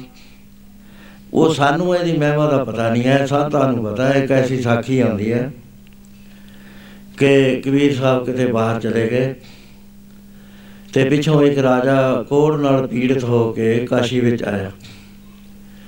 ਉੱਥੇ ਆ ਕੇ ਕਬੀਰ ਸਾਹਿਬ ਦਾ ਘਰ ਪੁੱਛਿਆ, ਜਦ ਕਬੀਰ ਸਾਹਿਬ ਦੇ ਗਿਆ ਤਾਂ ਪਤਾ ਲੱਗਿਆ, ਮਾਤਾ ਲੋਈ ਜੀ ਨੇ ਕਿਹਾ ਕਿ ਉਹ ਤਾਂ ਬਾਹਰ ਗਏ ਹੋਏ ਨੇ। ਉਹਨੇ ਕਿਹਾ, ਮਾਤਾ ਜੀ, ਤੁਸੀਂ ਵੀ ਸੇਵਾ ਕਰਦੇ ਹੋ। ਤੁਸੀਂ ਵੀ ਕਬੀਰ ਸਾਹਿਬ ਤੇ ਘੱਟ ਨਹੀਂ, ਮੈਂ ਬੜਾ ਦੁਖੀ ਹੋ ਕੇ ਆਇਆ। ਮੇਰਾ ਸਰੀਰ ਬਹੁਤ ਪੀੜ ਦੇ ਵਿੱਚ ਹੈ। ਕੋਈ ਇਲਾਜ ਨਹੀਂ ਹੋ ਰਿਹਾ, ਕਿਰਪਾ ਕਰੋ ਤੁਸੀਂ। ਉਹ ਬਾਰ-ਬਾਰ ਕਿਹਾ, ਮਾਤਾ ਜੀ ਕਹਿਣ ਲੱਗੇ, ਚੰਗਾ ਸਾਰੀਆਂ ਬਿਮਾਰੀਆਂ ਦਾ ਜਿਹੜਾ ਇਲਾਜ ਹੈ ਨਾ, ਦੁਨੀਆ ਦੀਆਂ ਜਿੰਨੀਆਂ ਤਕਲੀਫਾਂ, ਬਿਮਾਰੀਆਂ ਟੋਟੇ, ਘਾਟੇ, ਉਦਾਸੀਆਂ, ਸਭ ਦਾ ਇਲਾਜ ਨਾਮ ਹੈ ਸਰਬ ਰੋਗ ਕੋ ਔਖ ਨਾਮ। ਇੱਕ ਉਹ ਹੀ ਨਹੀਂ ਕਹਿਣ ਦੀ ਗੱਲ, ਮੈਂ ਤਾਂ ਪ੍ਰਤਿਆ ਪ੍ਰਤਿਆ ਦੇਖੇ ਨੇ ਸਾਰੀਆਂ ਗੱਲਾਂ। ਉਹ ਕਹਿਣ ਲੱਗੀ, ਬਹਿ ਜਾ, ਸਾਹਮਣੇ ਬਿਠਾ ਲਿਆ। ਬਿਠਾ ਕੇ ਕਹਿਣ ਲੱਗੀ, ਕਹਿ ਰਾਮ। ਰਾਮ ਕਹਿੰਦਾ, ਫੇਰ ਕਹਿ ਰਾਮ, ਫੇਰ ਕਹਿੰਦਾ ਕਹਿੰਦੇ, ਫੇਰ ਕਹਿ ਰਾਮ। ਰਾਮ ਕਹਿ ਜਾ ਰਾਮ ਰਾਮ ਜਪ ਜਾ ਕੇ। ਉਹਦੇ ਬਾਅਦ ਉਹ ਰਾਜਾ ਚਲਿਆ ਗਿਆ ਤੇ ਜਾ ਕੇ ਇਸ਼ਨਾਨ ਕਰਿਆ, ਸਰੀਰ ਤੰਦਰੁਸਤ ਹੋ ਗਿਆ। ਉਹਦੀ ਗੱਲ ਫੈਲ ਗਈ ਸਾਰੇ ਕਾਸ਼ੀ 'ਚ। ਤੇ ਨਾਲੇ ਹੋ ਗਿਆ ਵੀ ਧੰਨ ਲੋਈ ਧੰਨਵਾਦ ਲੋਈ ਧੰਨਵਾਦ ਲੋਈ ਕਬੀਰ ਸਾਹਿਬ ਤਾਂ ਸੀਗੇ ਹੀ ਦੋਈ ਜੀ ਵੀ। ਤੇ ਉਹਦੇ ਬਾਅਦ ਜਦ ਕਬੀਰ ਸਾਹਿਬ ਆਏ, ਉਹ ਰਸਤੇ ਦੇ ਵਿੱਚ ਕਹਿੰਦੇ ਮਹਾਰਾਜ ਤੁਸੀਂ ਦਾ ਧੰਨ ਹੈ ਮਾਤਾ ਲੋਈ ਜੀ ਵੀ ਧੰਨ ਹੈ। ਉਹ ਪੰਜ ਸੱਤ ਨੇ ਕਿਹਾ ਕਹਿੰਦੇ ਲੋਈ ਨੇ ਕੀ ਕਰਤਾ? ਧੰਨ ਧੰਨ ਹੋਣ ਲੱਗੀ ਹੈ ਕਹਿਣ ਲੱਗੇ ਮਹਾਰਾਜ ਇੱਕ ਰਾਜਾ ਆਇਆ ਸੀ। ਉਹ ਰਾਜੇ ਨੂੰ ਸਿਰਫ ਤਿੰਨ ਵਾਰੀ ਰਾਮ ਕਹਾਇਆ ਉਹਦੇ ਨਾਲ ਉਹ ਰਾਜੀ ਹੋ ਗਿਆ। ਕਬੀਰ ਸਾਹਿਬ ਬੋਲੇ ਨਹੀਂ। ਜੋ ਮਹਾਪੁਰਸ਼ਾਂ ਦਾ ਹੁੰਦਾ ਨਾ ਪ੍ਰੋਟੈਸਟ ਉਹ ਗਹਿਰਾ ਤਾਂ ਹੁੰਦਾ ਨਹੀਂ ਹੈ ਸੰਸਾਰ ਨੂੰ। ਆਪਣੀ ਜਾਨ ਤੇ ਹੁੰਦਾ ਹੈ, ਕਹਿਰ ਦਰਵੇਸ਼ ਪਰ ਜਾਨ ਦਰਵੇਸ਼। ਚੁੱਪ ਕਰ ਗਏ। ਜਿਸ ਵਕਤ ਮਾਤਾ ਲੋਈ ਜੀ ਨੇ ਦੇਖਿਆ ਵੀ ਆ ਗਏ। ਉਹਨਾਂ ਦਾ ਸਤਿਕਾਰ ਕਰਨ ਅੱਗੇ ਵਧੀ ਵੀ ਗੜਵਾ ਫੜ ਲਾ, ਮੈਂ ਕਿਚੜੀ ਟਿੱਪੀ ਫੜ ਲਾ ਤੇ ਉਹਨਾਂ ਤੇ ਸੁੰਡੀ ਵੀ ਫੜ ਲਾ। ਉਹ ਕਬੀਰ ਸਾਹਿਬ ਨੇ ਦਿੱਤੀ ਨਾ ਨਾ ਨਮਸਕਾਰ ਮੰਨੀ। ਆ ਕੇ ਮੰਜੇ ਤੇ ਬੈਠ ਗਏ। ਮਾਤਾ ਜੀ ਆਏ, ਮੈਂ ਨਮਸਕਾਰ ਕਰਨ ਲੱਗੇ, ਉਹਨਾਂ ਨੇ ਪਿੱਠ ਕਰ ਲਈ। ਉਹ ਹੈਰਾਨ ਹੋ ਗਈ ਵੀ ਇਹ ਕੀ ਗੱਲ ਹੋ ਗਈ? ਕੋਈ ਗੱਲ ਵਿੱਚੋਂ ਹੋਇਆ ਕਿ? ਇਹ ਤਾਂ ਚੰਗੇ ਭਲੇ ਗਏ ਨੇ, ਚੰਗੇ ਭਲੇ ਆ ਗਏ ਨੇ। ਉਸ ਵੇਲੇ ਕਹਿਣ ਲੱਗੇ ਕਹਿਣ ਲੱਗੇ ਸੁਆਮੀ ਜੀ, ਕੀ ਹੋ ਗਿਆ? ਤੇ ਤੁਸੀਂ ਗੁੱਸੇ ਨਾ ਹੋ ਮੈਂ ਤੁਹਾਡਾ ਗੁੱਸਾ ਨਹੀਂ ਸਹਿ ਸਕਦੀ। ਕਰਬਤ ਭਲਾ ਨਾ ਕਰਬਟ ਤੇਰੀ, ਲਾਗ ਗਲੇ ਸੁਣ ਬੇਨਤੀ ਮੇਰੀ। ਹਉ ਵਾਰੀ ਮੁਖ ਫੇਰ ਪਿਆਰੇ, ਕਰਬਟ ਤੇ ਮੋਕੋ ਕਾਹੇ ਕੁਮਾਰ।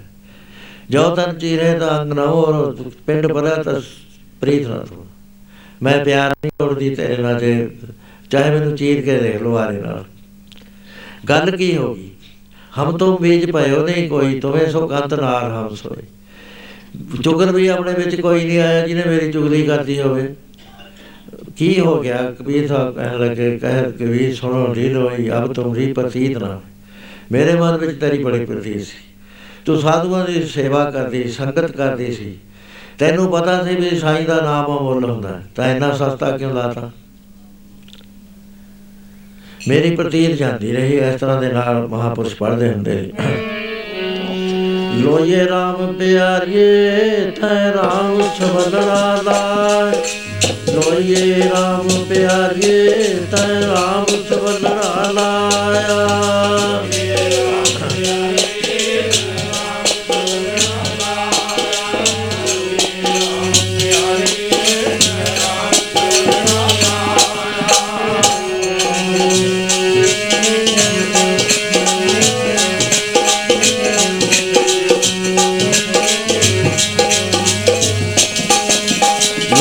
ਲੋਏ RAM ਪਿਆਰੀਏ ਤੈ RAM ਸਵਲੜਾ ਲਾਇ। ਲੋਏ RAM ਪਿਆਰੀਏ ਤੈ RAM ਸਵਲੜਾ ਲਾਇਆ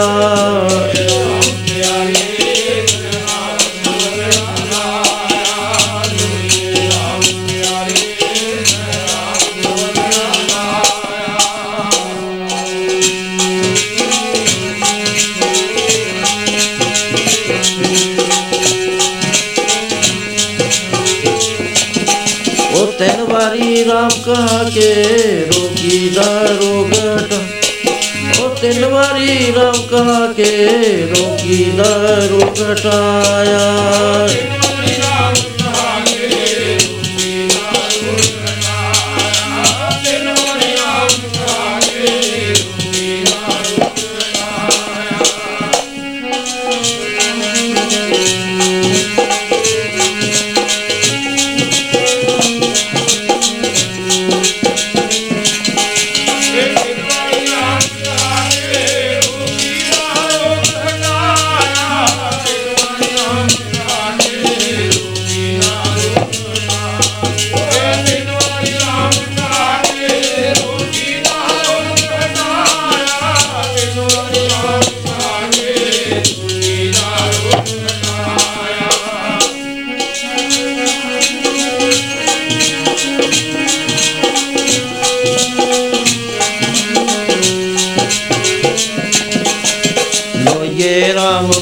ਪਿਆਰੀਏ ਰਾਮ ਸਵਲੜਾ ਲਾਇਆ। ਲੋਏ ਰਾਮ ਪਿਆਰੀਏ ਤੈ ਰਾਮ ਸਵਲੜਾ ਲਾਇਆ।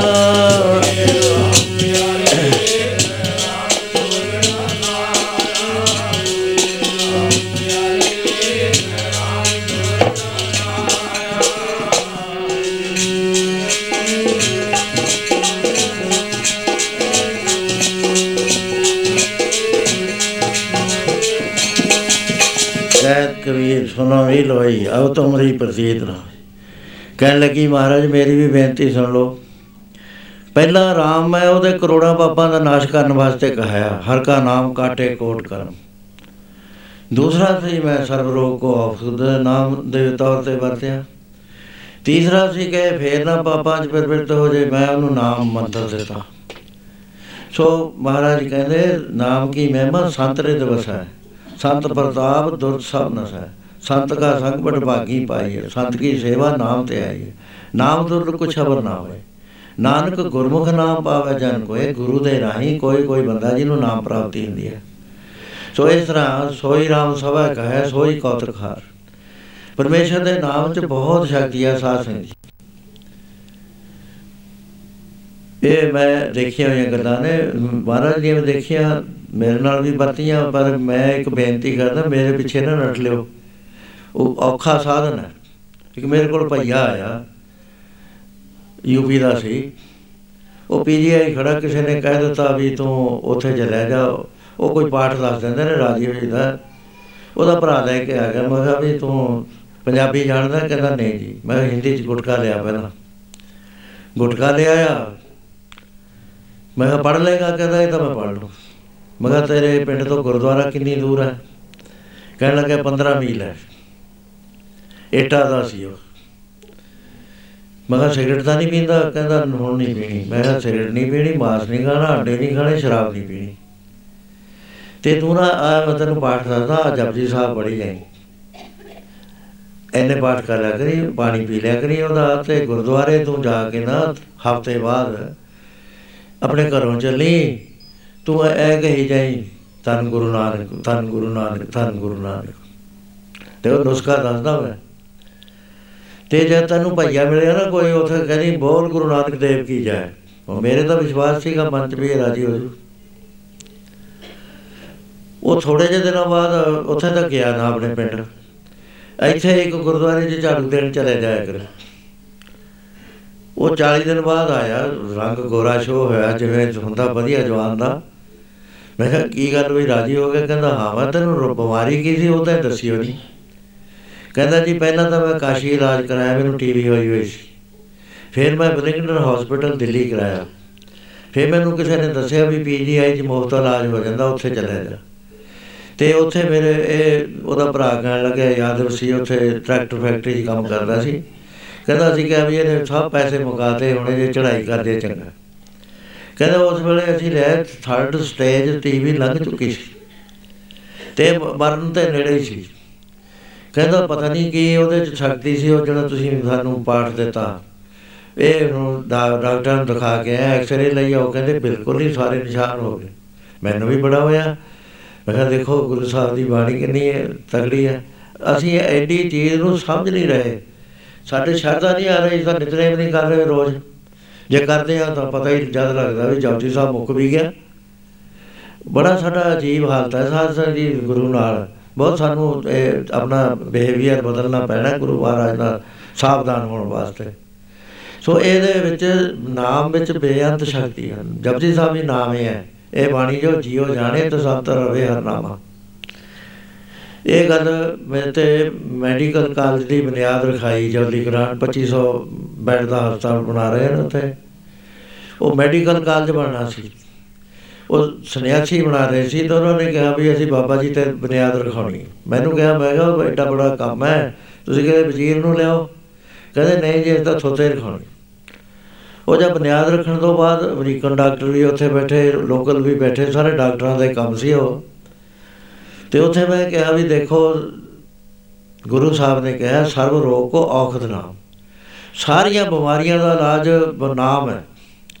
ਉਹ ਪੀਜੀਆਈ ਦਾ ਵੱਡਾ ਹੈੱਡ ਬੈਠਾ ਸੀ ਉੱਥੇ ਚਟਾਨੀ ਮੈਂ ਚਟਾਨੀ ਸਾਹਿਬ, ਤੁਹਾਡੇ ਹਸਪਤਾਲ ਦੀ ਮੈਂ ਗੱਲ ਦੱਸਦਾ, ਇੱਕ ਬੀਬੀ ਸੱਤ ਬਿਮਾਰੀਆਂ ਸੀ ਤੁਹਾਡੇ ਹਸਪਤਾਲ 'ਚ, ਉਹਦਾ ਕਾਰਡ ਬਣਿਆ ਹੋਇਆ ਬਲਵੀਰ ਕੌਰ, ਉਹਦਾ ਨਾਮ ਹੈ।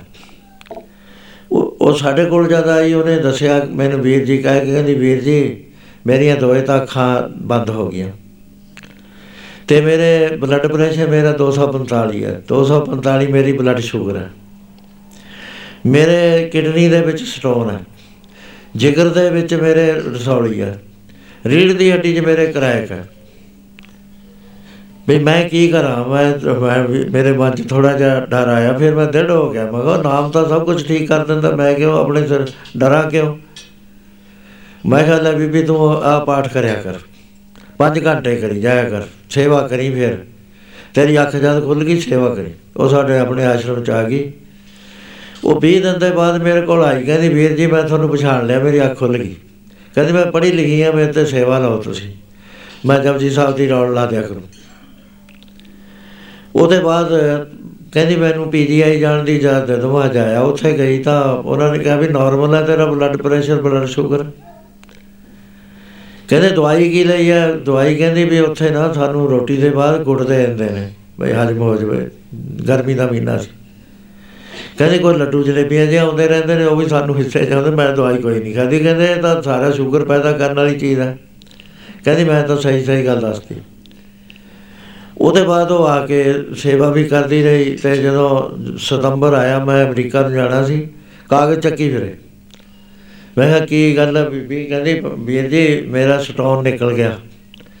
ਉਹ ਡਾਕਟਰ ਜਿਸ ਵਾਰ ਆਪਰੇਸ਼ਨ ਥੀਏਟਰ 'ਚ ਜਾਂਦੇ ਸੀ, ਉਹਦਾ ਬਲੱਡ ਪ੍ਰੈਸ਼ਰ ਹੋਰ ਉੱਚਾ ਹੋ ਕੇ ਨਾਲੀ ਫਟਣ ਦਾ ਡਰ ਸੀ, ਉਹ ਹੈਲਪਲੈਸ ਸੀ ਆਪਰੇਸ਼ਨ ਨਹੀਂ ਸੀ ਕਰਦੇ। ਉਹਦੇ ਬਾਅਦ ਮੈਂ ਯੂ ਐਸ ਏ ਤੋਂ ਆਇਆ। ਮੈਨੂੰ ਕਹਿਣ ਲੱਗੀ, ਮੈਂ ਹੁਣ ਕਾਣੀਓ ਜਾਊਂ ਘਰ ਨੂੰ। ਮੇਰੀ ਦੂਈ ਅੱਖ ਤਾਂ ਖੁੱਲੀ ਨਹੀਂ ਮੈਂ ਕਿਹਾ, ਤੂੰ ਨਾ 4 ਮਹੀਨੇ ਹੋਰ ਰਹਿ। ਉਹ 4 ਮਹੀਨੇ 20 ਜਨਵਰੀ ਨੂੰ ਉਹਦੀ ਦੂਜੀ ਅੱਖ ਖੁੱਲ ਗਈ। ਮੈਂ ਪਹਿਲੀ ਜਨ, ਜਨਵਰੀ ਨੂੰ ਆਇਆ ਸੀ। ਉਹ ਬਹੁਤ ਖੁਸ਼। ਉੱਥੇ ਜਾ ਕੇ ਐਕਸ-ਰੇ ਲੈ ਗਈ ਆਪਣਾ। ਰੀੜ ਦੀ ਹੱਡੀ ਦਾ ਕਰਾਇਆ, ਉਹ ਕਹਿੰਦਾ, ਇਹ ਤੇਰਾ ਐਕਸ-ਰੇ ਨਹੀਂ ਹੈ। ਇਹ ਤਾਂ ਕਰਾਇਆ ਹੈ ਹੀ ਨਹੀਂ, ਜਿਗਰ ਦਾ ਕਰਾਇਆ ਉਹ ਕਹਿੰਦੇ ਇਹਦੇ ਚ ਸੌਲੀ ਜਿਹੜੀ ਸੀ ਉਹ ਖਤਮ ਹੀ ਹੋ ਗਈ। ਉਹ ਐਨੀ ਕੀਮਤੀ ਚੀਜ਼ ਹੈ, ਮੈਂ ਉਹ ਡਾਕਟਰਾਂ ਨੂੰ ਕਿਹਾ ਵੀ ਆਹ ਗੱਲ ਕਿਉਂ ਹੋਈ? ਮੈਂ ਕਿਹਾ ਇਹਦੇ ਤਿੰਨ ਫੈਕਟਰ ਨੇ। ਪਹਿਲਾ ਤਾਂ ਫੈਕਟਰ ਇਹ ਹੈ ਵੀ ਜਦੋਂ ਵਿਸ਼ਵਾਸ ਨਾਲ ਕੋਈ ਬੰਦਾ ਆਉਂਦਾ, ਪੂਰੇ ਵਿਸ਼ਵਾਸ ਨਾਲ ਵੀ ਮੈਂ ਗੁਰੂ ਘਰ ਚ ਚੱਲਿਆ, ਮੈਂ ਰਾਜੀ ਹੋ ਜਾਣਾ। ਫਿਰ ਦੂਜਾ ਇਹ ਹੈ ਕਿ ਮੈਨੂੰ ਵਿਸ਼ਵਾਸ ਹੋਵੇ ਵੀ ਇਹਨੇ ਰਾਜੀ ਹੋ ਜਾਣਾ। ਤੀਸਰਾ ਵਿਸ਼ਵਾਸ ਇਹ ਹੈ ਜਿਹੜੇ ਸ਼ਬਦ ਦੀ ਮੈਂ ਗੱਲ ਕਰੀ ਵੀ ਆ ਤੂੰ ਪੜ੍ਹ ਜਾ, ਠੀਕ ਹੋ ਜਾਏਗੀ, ਮੂਲ ਮੰਤਰ ਦੇ ਨਾਲ ਆ ਪੜ੍ਹ ਜਾ। ਇਹਨੂੰ ਨਿਸ਼ਚਾ ਆ ਜਾਵੇ, ਮਾ, ਤਿੰਨ ਫੈਕਟਰ ਇਕੱਠੇ ਹੋ ਜਾਣ, ਬੰਦਾ ਰਾਜੀ ਹੋ ਜਾਂਦਾ।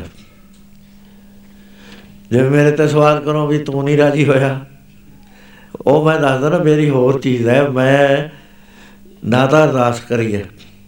ਮੇਰੇ ਇਸ ਕਰਕੇ ਨਹੀਂ ਕਰੀ, ਮੈਂ ਵੈਗਰੂ ਨੂੰ ਜਾਣਦਾ, ਉਹ ਮੈਨੂੰ ਚੰਗੀ ਤਰ੍ਹਾਂ ਜਾਣਦੇ ਨੇ ਮੈਂ ਉਹਨੂੰ ਕੀ ਕਹਾਂ, ਜਿਹੜਾ ਜਾਣਦਾ ਹੀ ਸਭ ਕੁਝ ਹੈ, ਮੈਂ ਉਹਨੂੰ ਕਹਾਂ ਕੀ? ਮੇਰਾ ਪਿਆਰਾ ਹੈ ਉਹ ਜੇ ਪਿਆਰੇ ਵੱਲੋਂ ਕੋਈ ਆਵੇ, ਮੈਂ ਚੱਲ ਲਈਦੀ ਹੁੰਦੀ ਆ ਗੱਲ। ਸੋ ਇਸ ਤਰ੍ਹਾਂ ਉਹ ਡਾਕਟਰਾਂ ਨੂੰ ਮੈਂ ਕਿਹਾ ਵੀ ਤੁਸੀਂ ਕੇਸ ਕੱਢ ਲਓ, ਦੇਖ ਲਓ। ਇਹ ਤਿੰਨ ਫੈਕਟਰ ਕੰਮ ਕਰਦੇ ਹੋ ਜਿਹੜਾ ਵੱਡਾ ਡਾਕਟਰ ਸੀ ਉੱਥੇ, ਅਮਰੀਕਨ ਡਾਕਟਰ ਤਾਂ ਇੰਟਰਪ੍ਰੀਟ ਕਰਕੇ ਉਹਨਾਂ ਨੂੰ ਸਮਝਾਈ ਗਏ। ਤੇ ਉਹਦੇ ਬਾਅਦ ਜਿਹੜਾ ਸਾਡੇ ਡਾਕਟਰ ਸੀ, ਉਹ ਕਹਿਣ ਲੱਗਿਆ ਵੀ ਮੈਨੂੰ ਅੱਜ ਗੱਲ ਸਮਝ ਆਈ ਹੈ। ਬਈ ਇਹ ਤਿੰਨ ਫੈਕਟਰ ਹੋਣ ਤਾਂ ਰਾਜੀ ਹੋ ਜਾਂਦਾ। ਹੈ। ਮੈਂ ਕਿਹਾ ਵੀ ਮਨ ਪਹਿਲਾਂ ਬਿਮਾਰ ਹੁੰਦਾ ਹੈ। ਜਦ ਮਨ ਬਿਮਾਰ ਹੋਇਆ ਸਰੀਰ ਬਿਮਾਰ ਹੋ ਜਾਣਾ ਹੈ। ਪਹਿਲਾਂ ਮਨ ਨੂੰ ਮਜ਼ਬੂਤ ਕਰਨ ਵਾਸਤੇ ਨਾਮ ਦੀ ਨਾਮ ਦਾ ਆਸਰਾ ਲਓ।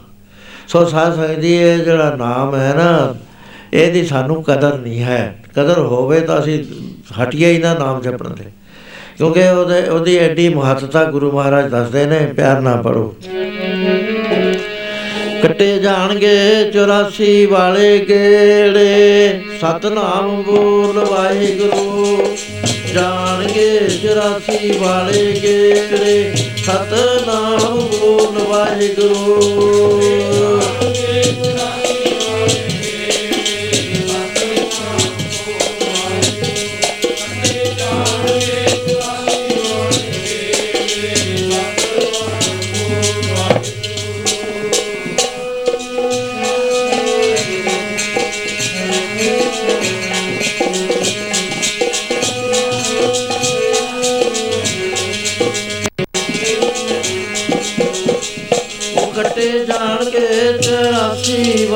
ਵਾਲੇ ਗੇੜੇ ਸਤਨਾਮ ਬੋਲ ਵਾਹਿਗੁਰੂ ਜਾਣਗੇ 84 ਵਾਲੇ ਗੇੜੇ ਸਤਨਾਮ ਬੋਲ ਵਾਹਿਗੁਰੂ। ਮੇਰੇ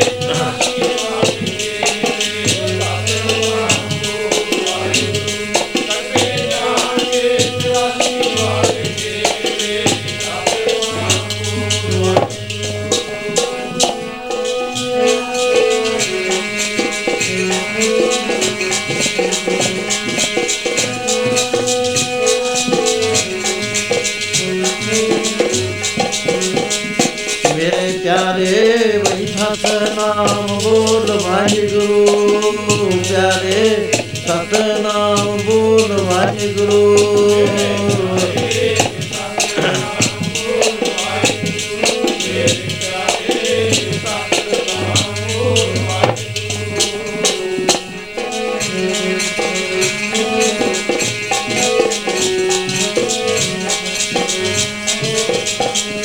ਬਾਬਾ ਬਾਬਾ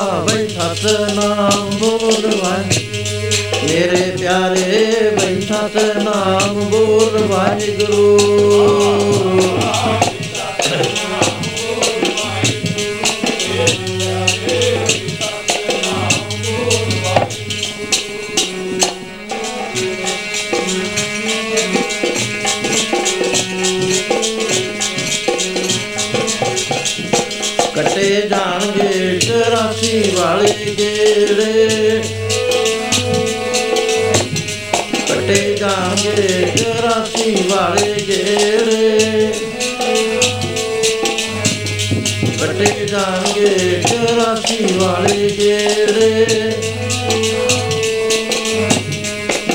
ਜਾਣਗੇ 84 ਵਾਲੇ ਗੇੜੇ ਸਤਨਾਮ ਬੋਲ ਵਾਹਿਗੁਰੂ ਕਿਤ ਜੇ ਕਿਸ਼ਨ ਜਾਇਓ, ਕਾਲ ਫਾਸ ਕੇ ਬੀਜ ਨਾ ਆਇਓ।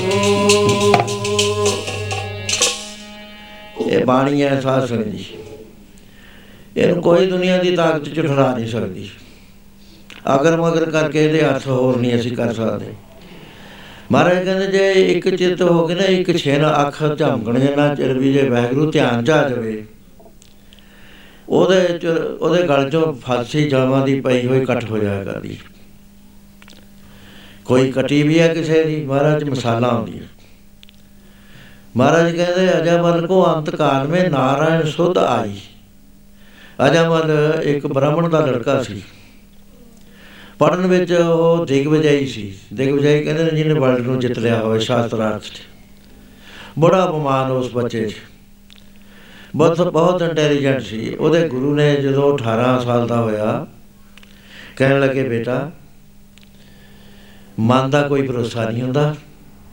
ਤੇ ਇਹ ਸ਼ਹਿਰ ਦੇ ਵਿੱਚ ਜਿਹੜਾ ਵੇਸ਼ਵਾਵਾਂ ਦਾ ਬਾਜ਼ਾਰ ਹੈ, ਜਿਹਨੂੰ ਗਲਤੀ ਨਾਲ ਧਰਮਪੁਰਾ ਕਹਿੰਦੇ ਨੇ, ਉੱਥੇ ਨਾ ਜਾਈ। ਹੈ ਤਾਂ ਧਰਮਪੁਰਾ, ਲੋਕਾਂ ਨੇ ਨੌਵੇਂ ਧਰਮਪੁਰਾ ਪਾ ਲਿਆ।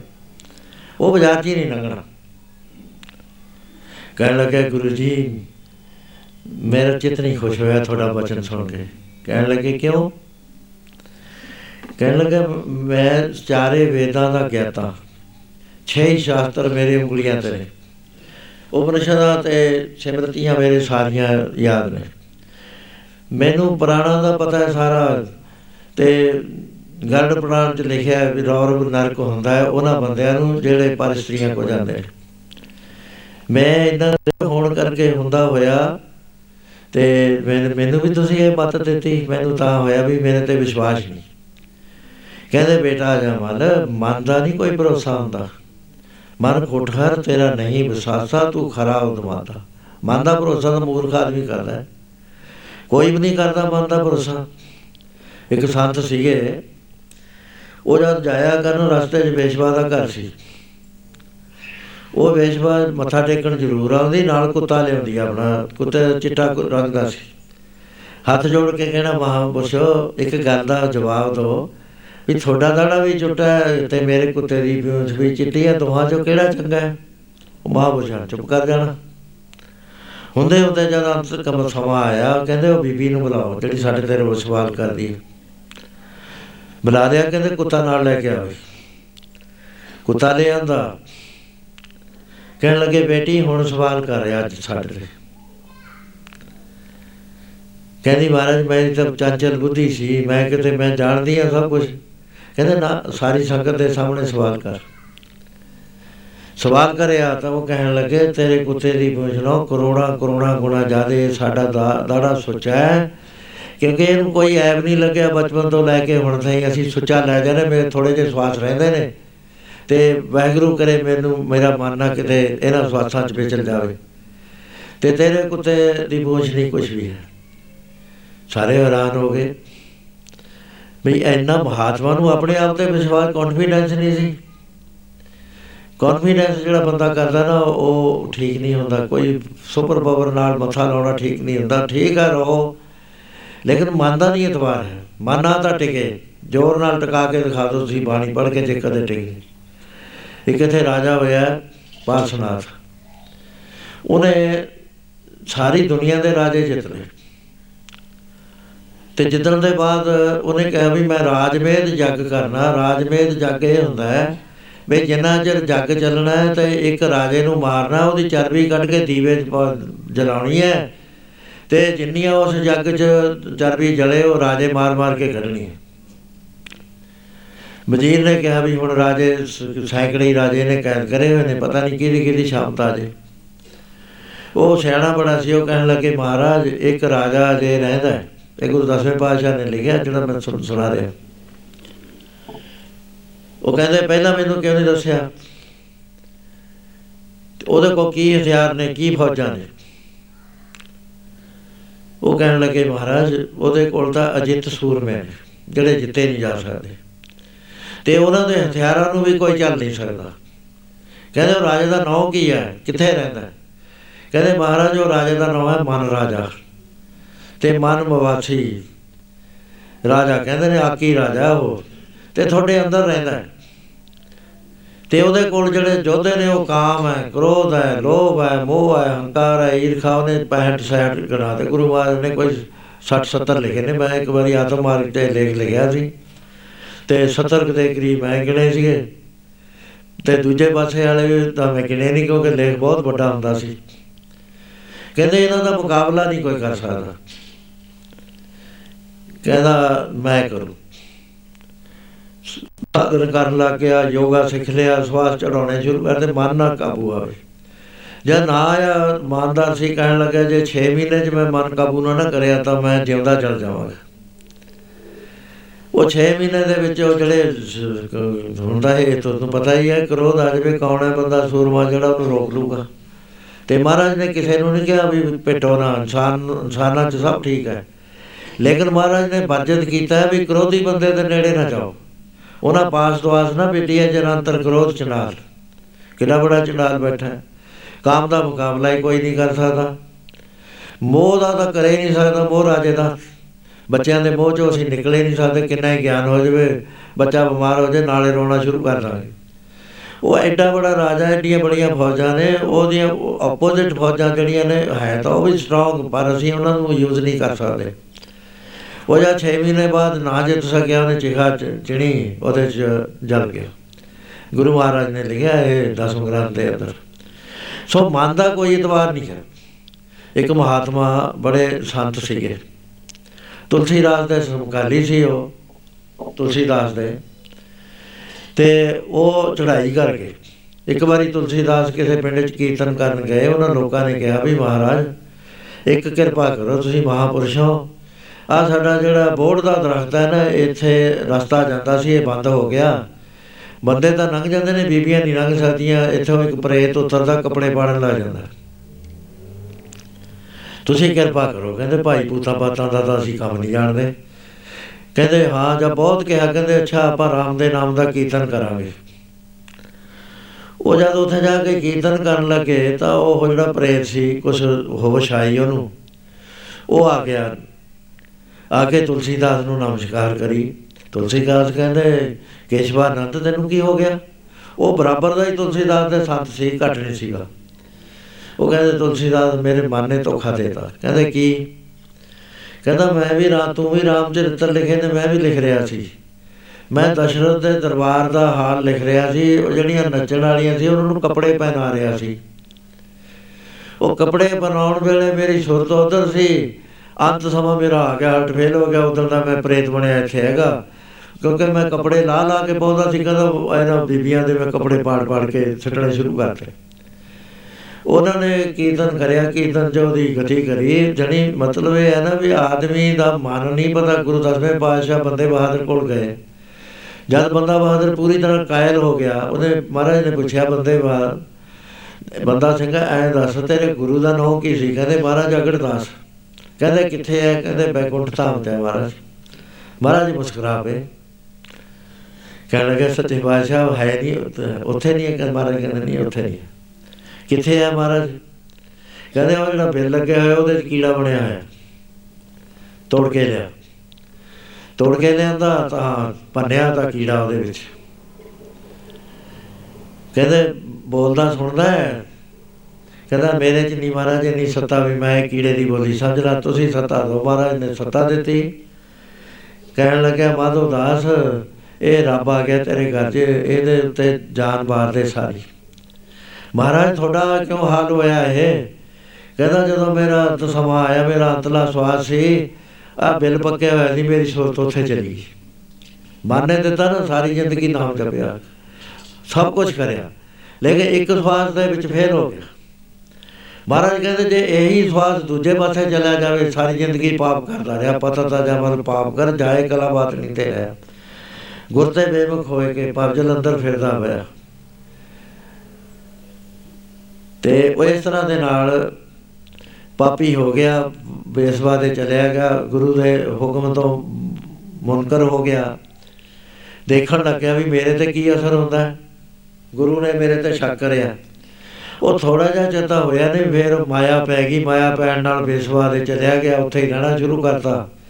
ਰਾਜੇ ਨੇ ਕੱਢ ਦਿੱਤਾ ਬਾਹਰ ਬਾਹਰ ਆ ਕੇ ਜਾਲ ਬਣਾ ਲਿਆ ਤੇ ਪੰਛੀ ਫੜਨ ਲੱਗ ਗਿਆ, ਕਥਾ ਕੌਣ ਕਰਾਉਂਦਾ ਉਹ ਤੇ ਉਹ ਫੜ ਲਿਆ ਕਰੇ 6 ਬੱਚੇ ਹੋ ਗਏ।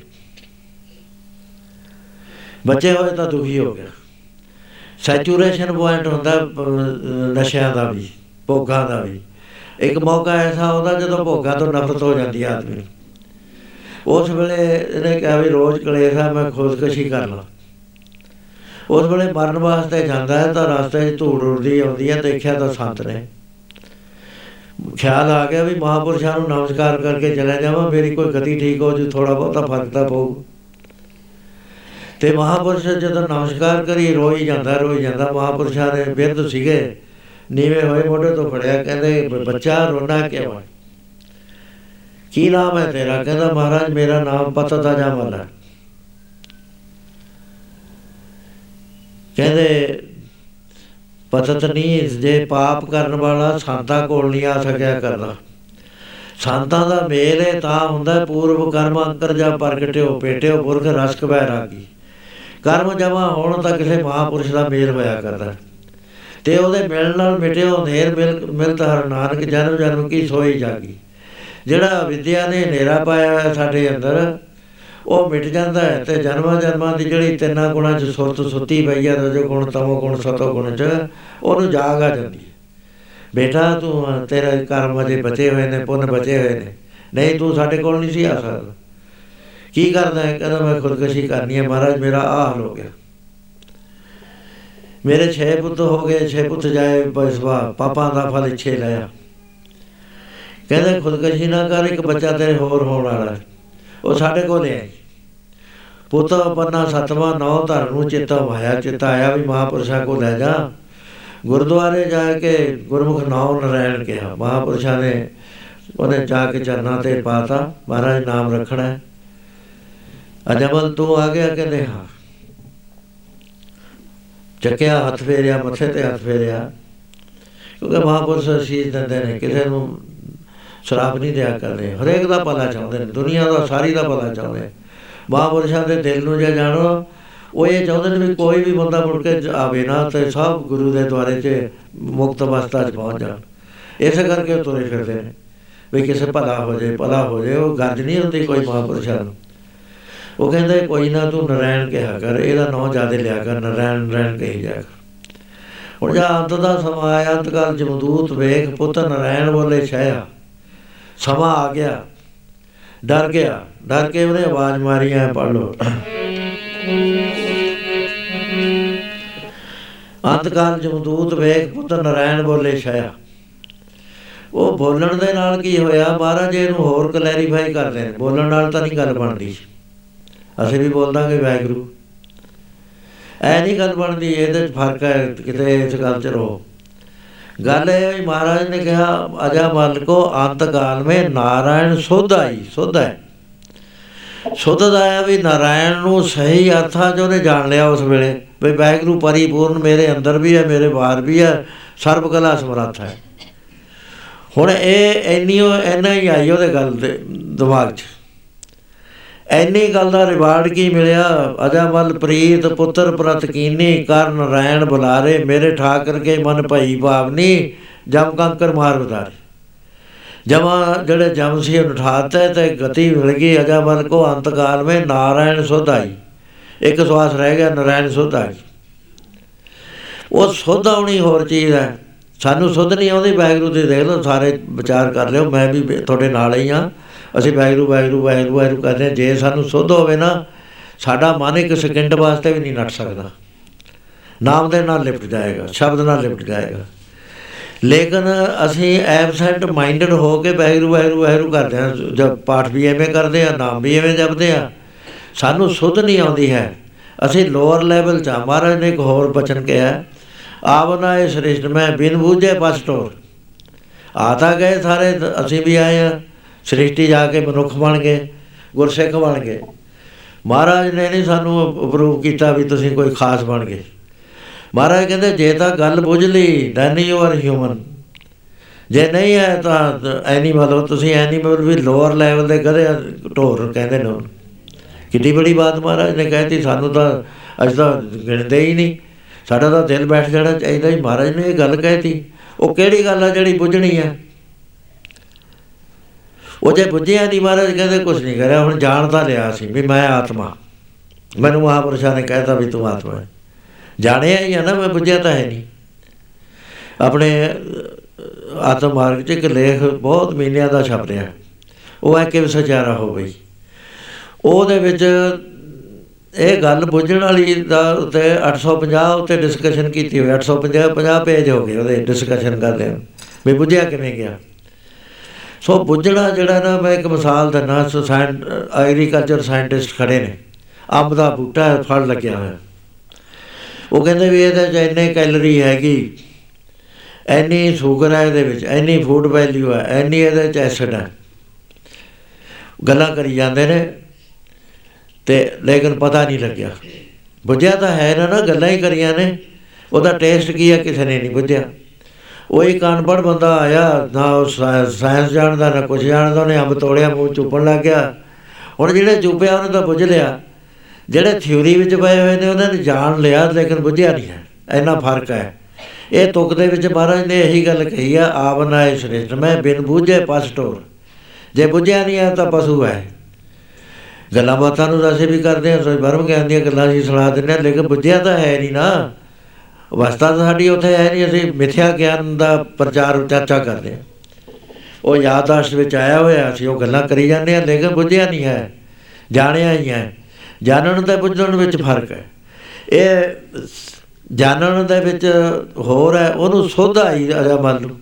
ਅਜਮਲ ਕੋ ਅੰਤਕਾਲ ਮੇ ਨਾਰਾਇਣ ਸੋਧਾਈ ਪਦਵੀ ਕੀ ਮਿਲੀ? ਜਾਂਗਤ ਕੋ ਜੋਗੀਸ਼ਰ ਵਾਂਝਤ ਸੋਗਤ ਛਿਨ ਮੇ ਪਾਏ ਜੋਗੀਸ਼ਰ ਜਿਹੜੇ ਵੱਡੇ ਵੱਡੇ ਯੋਗੀਆਂ ਦੇ ਯੋਗੀ ਨੇ ਜਿਹੜੀ ਗਤੀ ਉਹਨਾਂ ਨੂੰ ਮਿਲਦੀ ਆ, ਉਹ ਮਿਲ ਗਈ। ਗਤੀ ਮਿਲ ਗਈ ਜੋਗੀਆਂ ਵਾਲੀ। ਇੱਕ ਵਾਰੀ RAM ਬੋਲ ਕੇ ਮਿਲ ਗਈ ਜੋਗੀਆਂ ਵਾਲੀ। ਇੱਕ ਵਾਰੀ RAM ਬੋਲ ਕੇ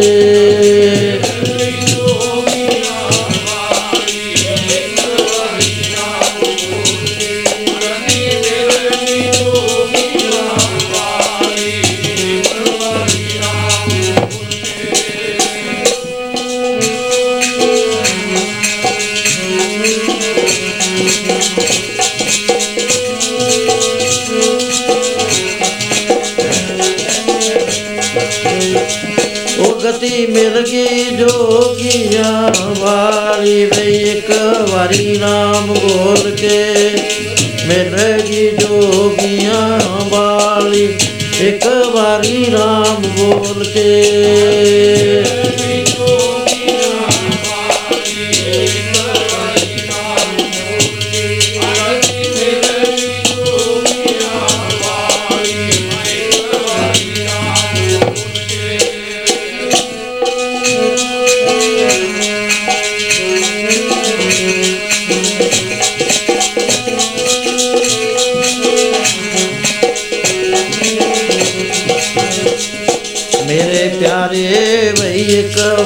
ਵਾਰੀ ਨਾਮ ਬੋਲ ਕੇ ਪਿਆਰੇ, ਇੱਕ ਵਾਰੀ ਨਾਮ ਬੋਲ ਕੇ।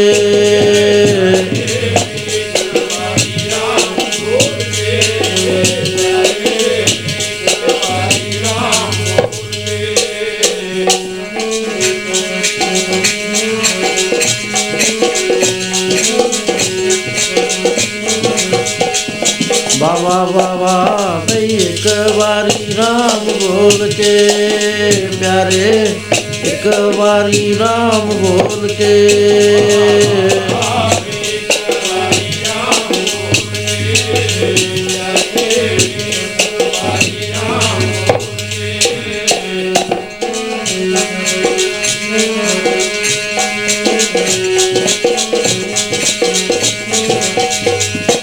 ਗਤੀ ਮਿਲਦੀ ਜੋਗੀਆਂ ਵਾਲੀ ਗਤੀ ਜੋਗੀਆਂ ਵਾਲੀ। ਗਤੀ ਮਿਲਦੀ ਜੋਗੀਆਂ ਵਾਲੀ। ਗਤੀ ਮਿਲਦੀ ਜੋਗੀਆਂ ਵਾਲੀ। ਇੱਕ ਵਾਰੀ। ਅਜਾ ਅਜਮਲ ਕੋ ਅੰਤ ਕਾਲ ਮੈਂ ਨਾਰਾਇਣ ਸੁਧਿਆਈ ਜਾਗਤ ਕੋ ਜੋਗੀ ਸ਼ਰਮਾਂਛਤ ਸੋਗਤ ਜਿਨ ਮੈਂ ਪਾਈ। ਐਸਾ ਪਰਮੇਸ਼ਰ ਦਾ ਨਾਮ ਅਸੀਂ ਕਿੰਨੇ ਵਿਸਲਿਆ ਇਸ ਤੋਂ? ਸਮਝ ਨਹੀਂ ਆਉਂਦਾ ਨਾ ਸਾਡਾ ਵਿਸ਼ਵਾਸ ਬਣਦਾ ਇਸ ਗੱਲ ਦੇ ਉੱਤੇ। ਮਹਾਰਾਜ, ਦੁਨੀਆ ਦੀਆਂ ਪ੍ਰਾਪਤੀਆਂ ਨੂੰ ਨਿੰਦਦੇ ਨਹੀਂ ਹੈਗੇ। ਐ ਨਹੀਂ ਕਹਿੰਦੇ ਵੀ ਨਾ ਕਰੋ, ਕਮਾਓ ਜਿੰਨਾ ਜੀ ਕਰਦਾ। ਬਣਾਓ ਵਧੀਆ ਤੇ ਵਧੀਆ ਕੋਠੀਆਂ। But dot drown it in it drown ਨਾਲ ਕੀ ਹੋ ਜਾਏਗਾ? ਉਹ ਕੋਠੀ ਯਾਦ ਰਹਿ ਜਾਏਗੀ ਵੈਗਰੂ ਭੁੱਲ ਜਾਏਗਾ। ਉਹ ਮਹਾਰਾਜ ਜੀ ਉਸ ਦੀ ਸਾਨੂੰ ਦੱਸਦੇ ਹੋਏ ਇਸ ਤਰ੍ਹਾਂ ਨਾਲ ਫਰਮਾਨ ਕਰਦੇ ਨੇ। ਕਿਤੇ ਭੁੱਲ ਨਾ ਜਾਈ ਓਏ ਮਨਾ ਨਾਮ ਨੂੰ, ਮੋਤੀਆਂ ਦੇ ਮੰਦਰ ਵੇਖ ਕੇ। ਭੁੱਲ ਨਾ ਜਾਈ ਓਏ ਮਨਾ ਨਾਮ, ਮੋਤੀਆਂ ਦੇ ਮੰਦਰ ਵੇਖ ਕੇ।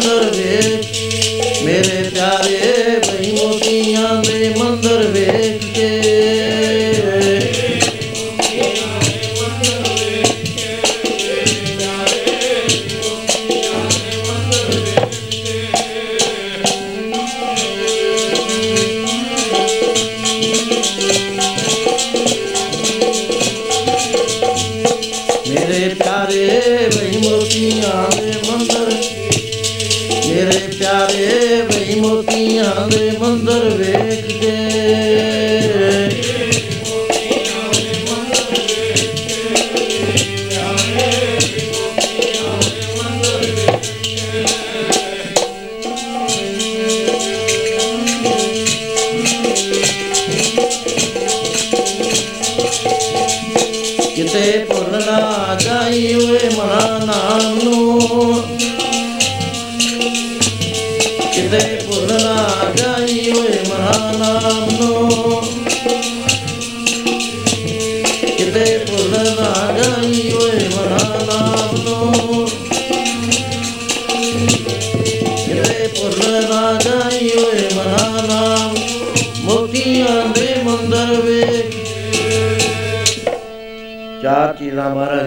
ਸ਼ਬਦ ਚ ਪ੍ਰਾਪਤੀਆਂ ਵੱਡੀਆਂ ਵੱਡੀਆਂ ਪ੍ਰਾਪਤੀਆਂ ਦੱਸੀਆਂ।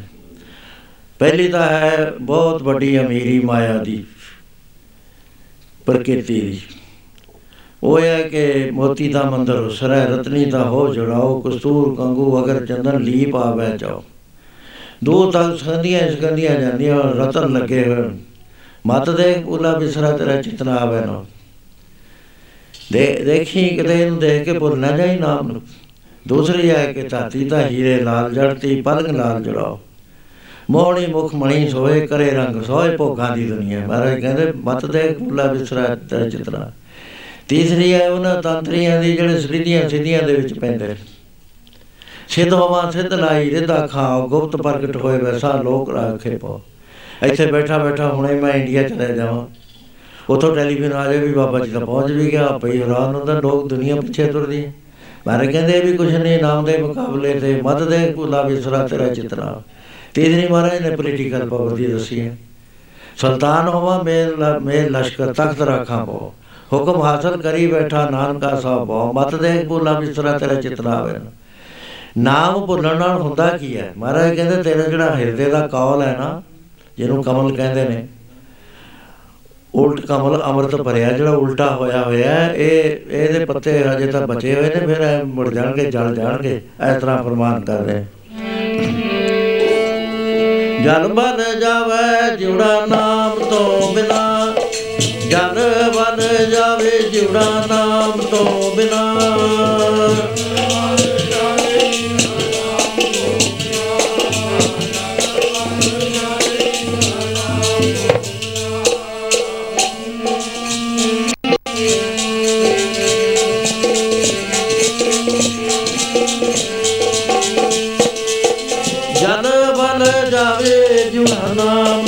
ਬਿਨਾ। ਜਨ ਬਨ ਜਾਵੇ ਜੁੜਾ ਨਾਮ ਤੋਂ ਬਿਨਾ।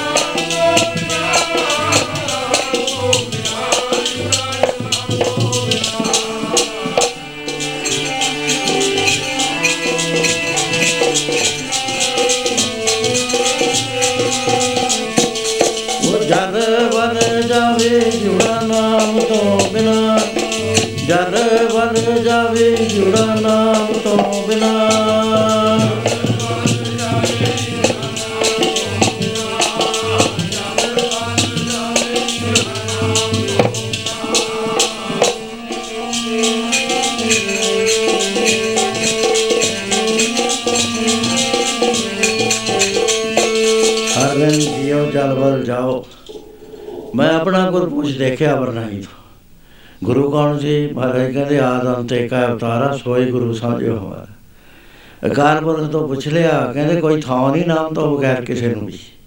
ਸੋ ਇਸ ਕਰਕੇ ਮਹਾਰਾਜ ਕਹਿੰਦੇ, ਨਾਮ ਦੇ ਜਪਣ ਤੋਂ ਬਗੈਰ ਤੂੰ ਜਿਹੜਾ ਸੁੰਦਰ ਬਣਿਆ ਫਿਰਦਾ ਨਾ, ਇਹ ਕਿਸੇ ਕੰਮ ਨਹੀਂ ਹੈ, ਤੇਰੇ ਫੈਸ਼ਨ ਕਿਸੇ ਕੰਮ ਨਹੀਂ ਹੈ। ਜੇ ਨਾਮ ਜਪੇ, ਤੈਨੂੰ ਫੈਸ਼ਨਾਂ ਦੀ ਲੋੜ ਨਹੀਂ ਪੈ ਦਗ ਦਗ ਕਰਦਾ ਚਿਹਰਾ ਹੋਏਗਾ, ਰੌਣਕ ਰਹੇਗੀ, ਅੱਖਾਂ 'ਚ ਵੀ ਖੁਸ਼ੀ, ਬੁੱਲਾਂ ਤੇ ਵੀ ਮੁਸਕਰਾਹਟ, ਮੱਥਾ ਵੀ ਖਿੜਿਆ ਹੋਇਆ। ਜੇ ਇਹ ਚੀਜ਼ ਨਹੀਂ ਮਹਾਰਾਜ ਕਹਿੰਦੇ, ਫਿਰ ਤੇਰਾ ਜਿਹੜਾ ਚਿਹਰਾ ਨਾ ਉਹ ਡਰਾਉਣਾ ਹੈ ਤੇਰਾ ਮੁਖੜਾ ਡਰਾਉਣਾ ਬਿਨਾ ਨਾਮ ਤੋਂ। ਤੇਰਾ ਮੁਖੜਾ ਡਰਾਉਣਾ ਬਿਨਾ ਨਾਮ ਤੋਂ।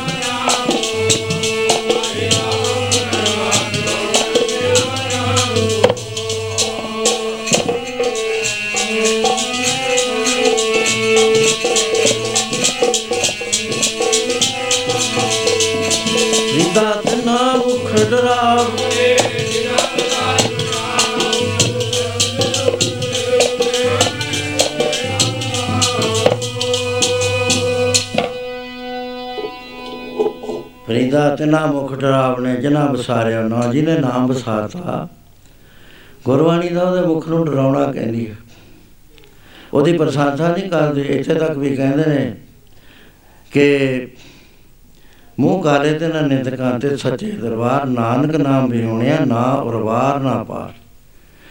ਜਿਨ ਹਰ ਹਿਰਦੇ ਨਾਮ ਨਾ ਵਸਿਓ ਤਨ ਮਾਤ ਕੀ ਜਾ ਹਰ ਵਾਂਝਾ। ਹਿਰਦੇ 'ਚ ਦਾ ਨਾਮ ਵਸਣਾ ਬਹੁਤ ਦੂਰ ਦੀ ਬਾਤ ਹੈ। ਜੇ ਹਿਰਦੇ 'ਚ ਵਸ ਜਾਵੇ ਨਾ ਨਾਮ ਨਵ ਨਿਧੀ 18 ਸਿੱਧੀ ਪਿੱਛੇ ਲੱਗੀਆਂ ਫਿਰੇ, ਜੋ ਹਰ ਹਿਰਦੇ ਸਦਾ ਵਸਾਏ। ਬਰਕਤਾਂ ਹੀ ਬਰਕਤਾਂ ਨੇ ਸਾਰੀਆਂ। ਸਾਨੂੰ ਖਪਣ ਦੀ ਲੋੜ ਨਹੀਂ ਹੈ। ਬਹੁਤ ਬਰਕਤਾਂ ਹੋ ਜਾਂਦੀਆਂ। ਮਹਾਰਾਜ ਕਹਿੰਦੇ, ਜਿਹਦੇ ਹਿਰਦੇ 'ਚ ਨਹੀਂ ਨਾਮ ਵਸਦਾ, ਉਹਦਾ ਦਾ ਹੈ ਨਹੀਂ ਕੁਛ। ਜਿਨ ਹਰ ਹਿਰਦੇ ਨਾਮ ਨਾ ਵਸਿਓ ਤਿਨ ਮਾਤ ਕੀਤਾ ਹਰ ਬੰਦ। ਤਿਨ ਸੁੰਜੀ ਤੇ ਫਿਰੇ ਬਿਨ ਆਵੇ ਓਏ ਖਪ ਖਪ ਮੂਏ ਕਰਾਂ ਸੋ ਇਸ ਕਰਕੇ ਨਾਮ ਦੀ ਮਹਿਮਾ ਨਾਮ ਦੀ ਮਹੱਤਤਾ ਗੁਰੂ ਮਹਾਰਾਜ ਨੇ ਜੋ ਦੱਸੀ, ਆਪਾਂ ਅੱਜ ਵਿਚਾਰ ਕਰਿਆ ਸੋਈ ਨਟ ਕੇ ਆ ਗਈ ਸਾਡੇ ਨਾਂ ਤੇ। ਤੇ ਮੇਰਾ ਤਾਂ ਕਾਫੀ ਲੰਬੇ ਹੁੰਦੇ ਨੇ, ਤੇ ਇੱਥੇ ਹੁਣ ਸਾਡੇ ਨਾਂ ਤੇ ਭੋਗ ਪਾਉਣਾ ਮੈਂ। ਕੱਲ ਨੂੰ ਹਮ ਆ ਕੇ ਆਓ, ਇਸ ਤੇ ਅੱਗੇ ਵਿਚਾਰ ਜੋ ਹੈ ਮੋਟੇ ਤੌਰ ਤੇ ਹੈ ਕਿ ਨਾਮ ਕਿਵੇਂ ਪ੍ਰਾਪਤ ਹੁੰਦਾ ਹੈ। ਤੇ ਗੁਰੂ ਮਹਾਰਾਜ ਨੇ ਨਾਮ ਦਾ ਸਾਧਨ ਕਿਉਂ ਦੂਸਰਿਆਂ ਤੋਂ ਸ਼ਬਦ ਸੁਰ ਦਾ ਮਾਰਗ ਲਿਆਂਦਾ ਹੈ? ਉਹ ਸ਼ਬਦ ਸੁਰ ਦਾ ਮਾਰਗ ਕੀ ਹੈ? ਸੋ ਇਹਨਾਂ ਗੱਲਾਂ ਦੀ ਵਿਚਾਰ ਆਪਾਂ ਜਿਵੇਂ ਜਿਵੇਂ ਸਮਾਂ ਮਿਲਦਾ ਜਾਏਗਾ ਕਰਾਂਗੇ। ਸੋ ਹੁਣ ਇੱਥੇ ਹੀ ਮੈਂ ਸਮਾਪਤ ਕਰਦਾ। ਤੇ ਭਾਈ ਸਾਹਿਬ ਅਨੰਦ ਸਾਹਿਬ ਪੜ੍ਹ ਲੈਣਗੇ।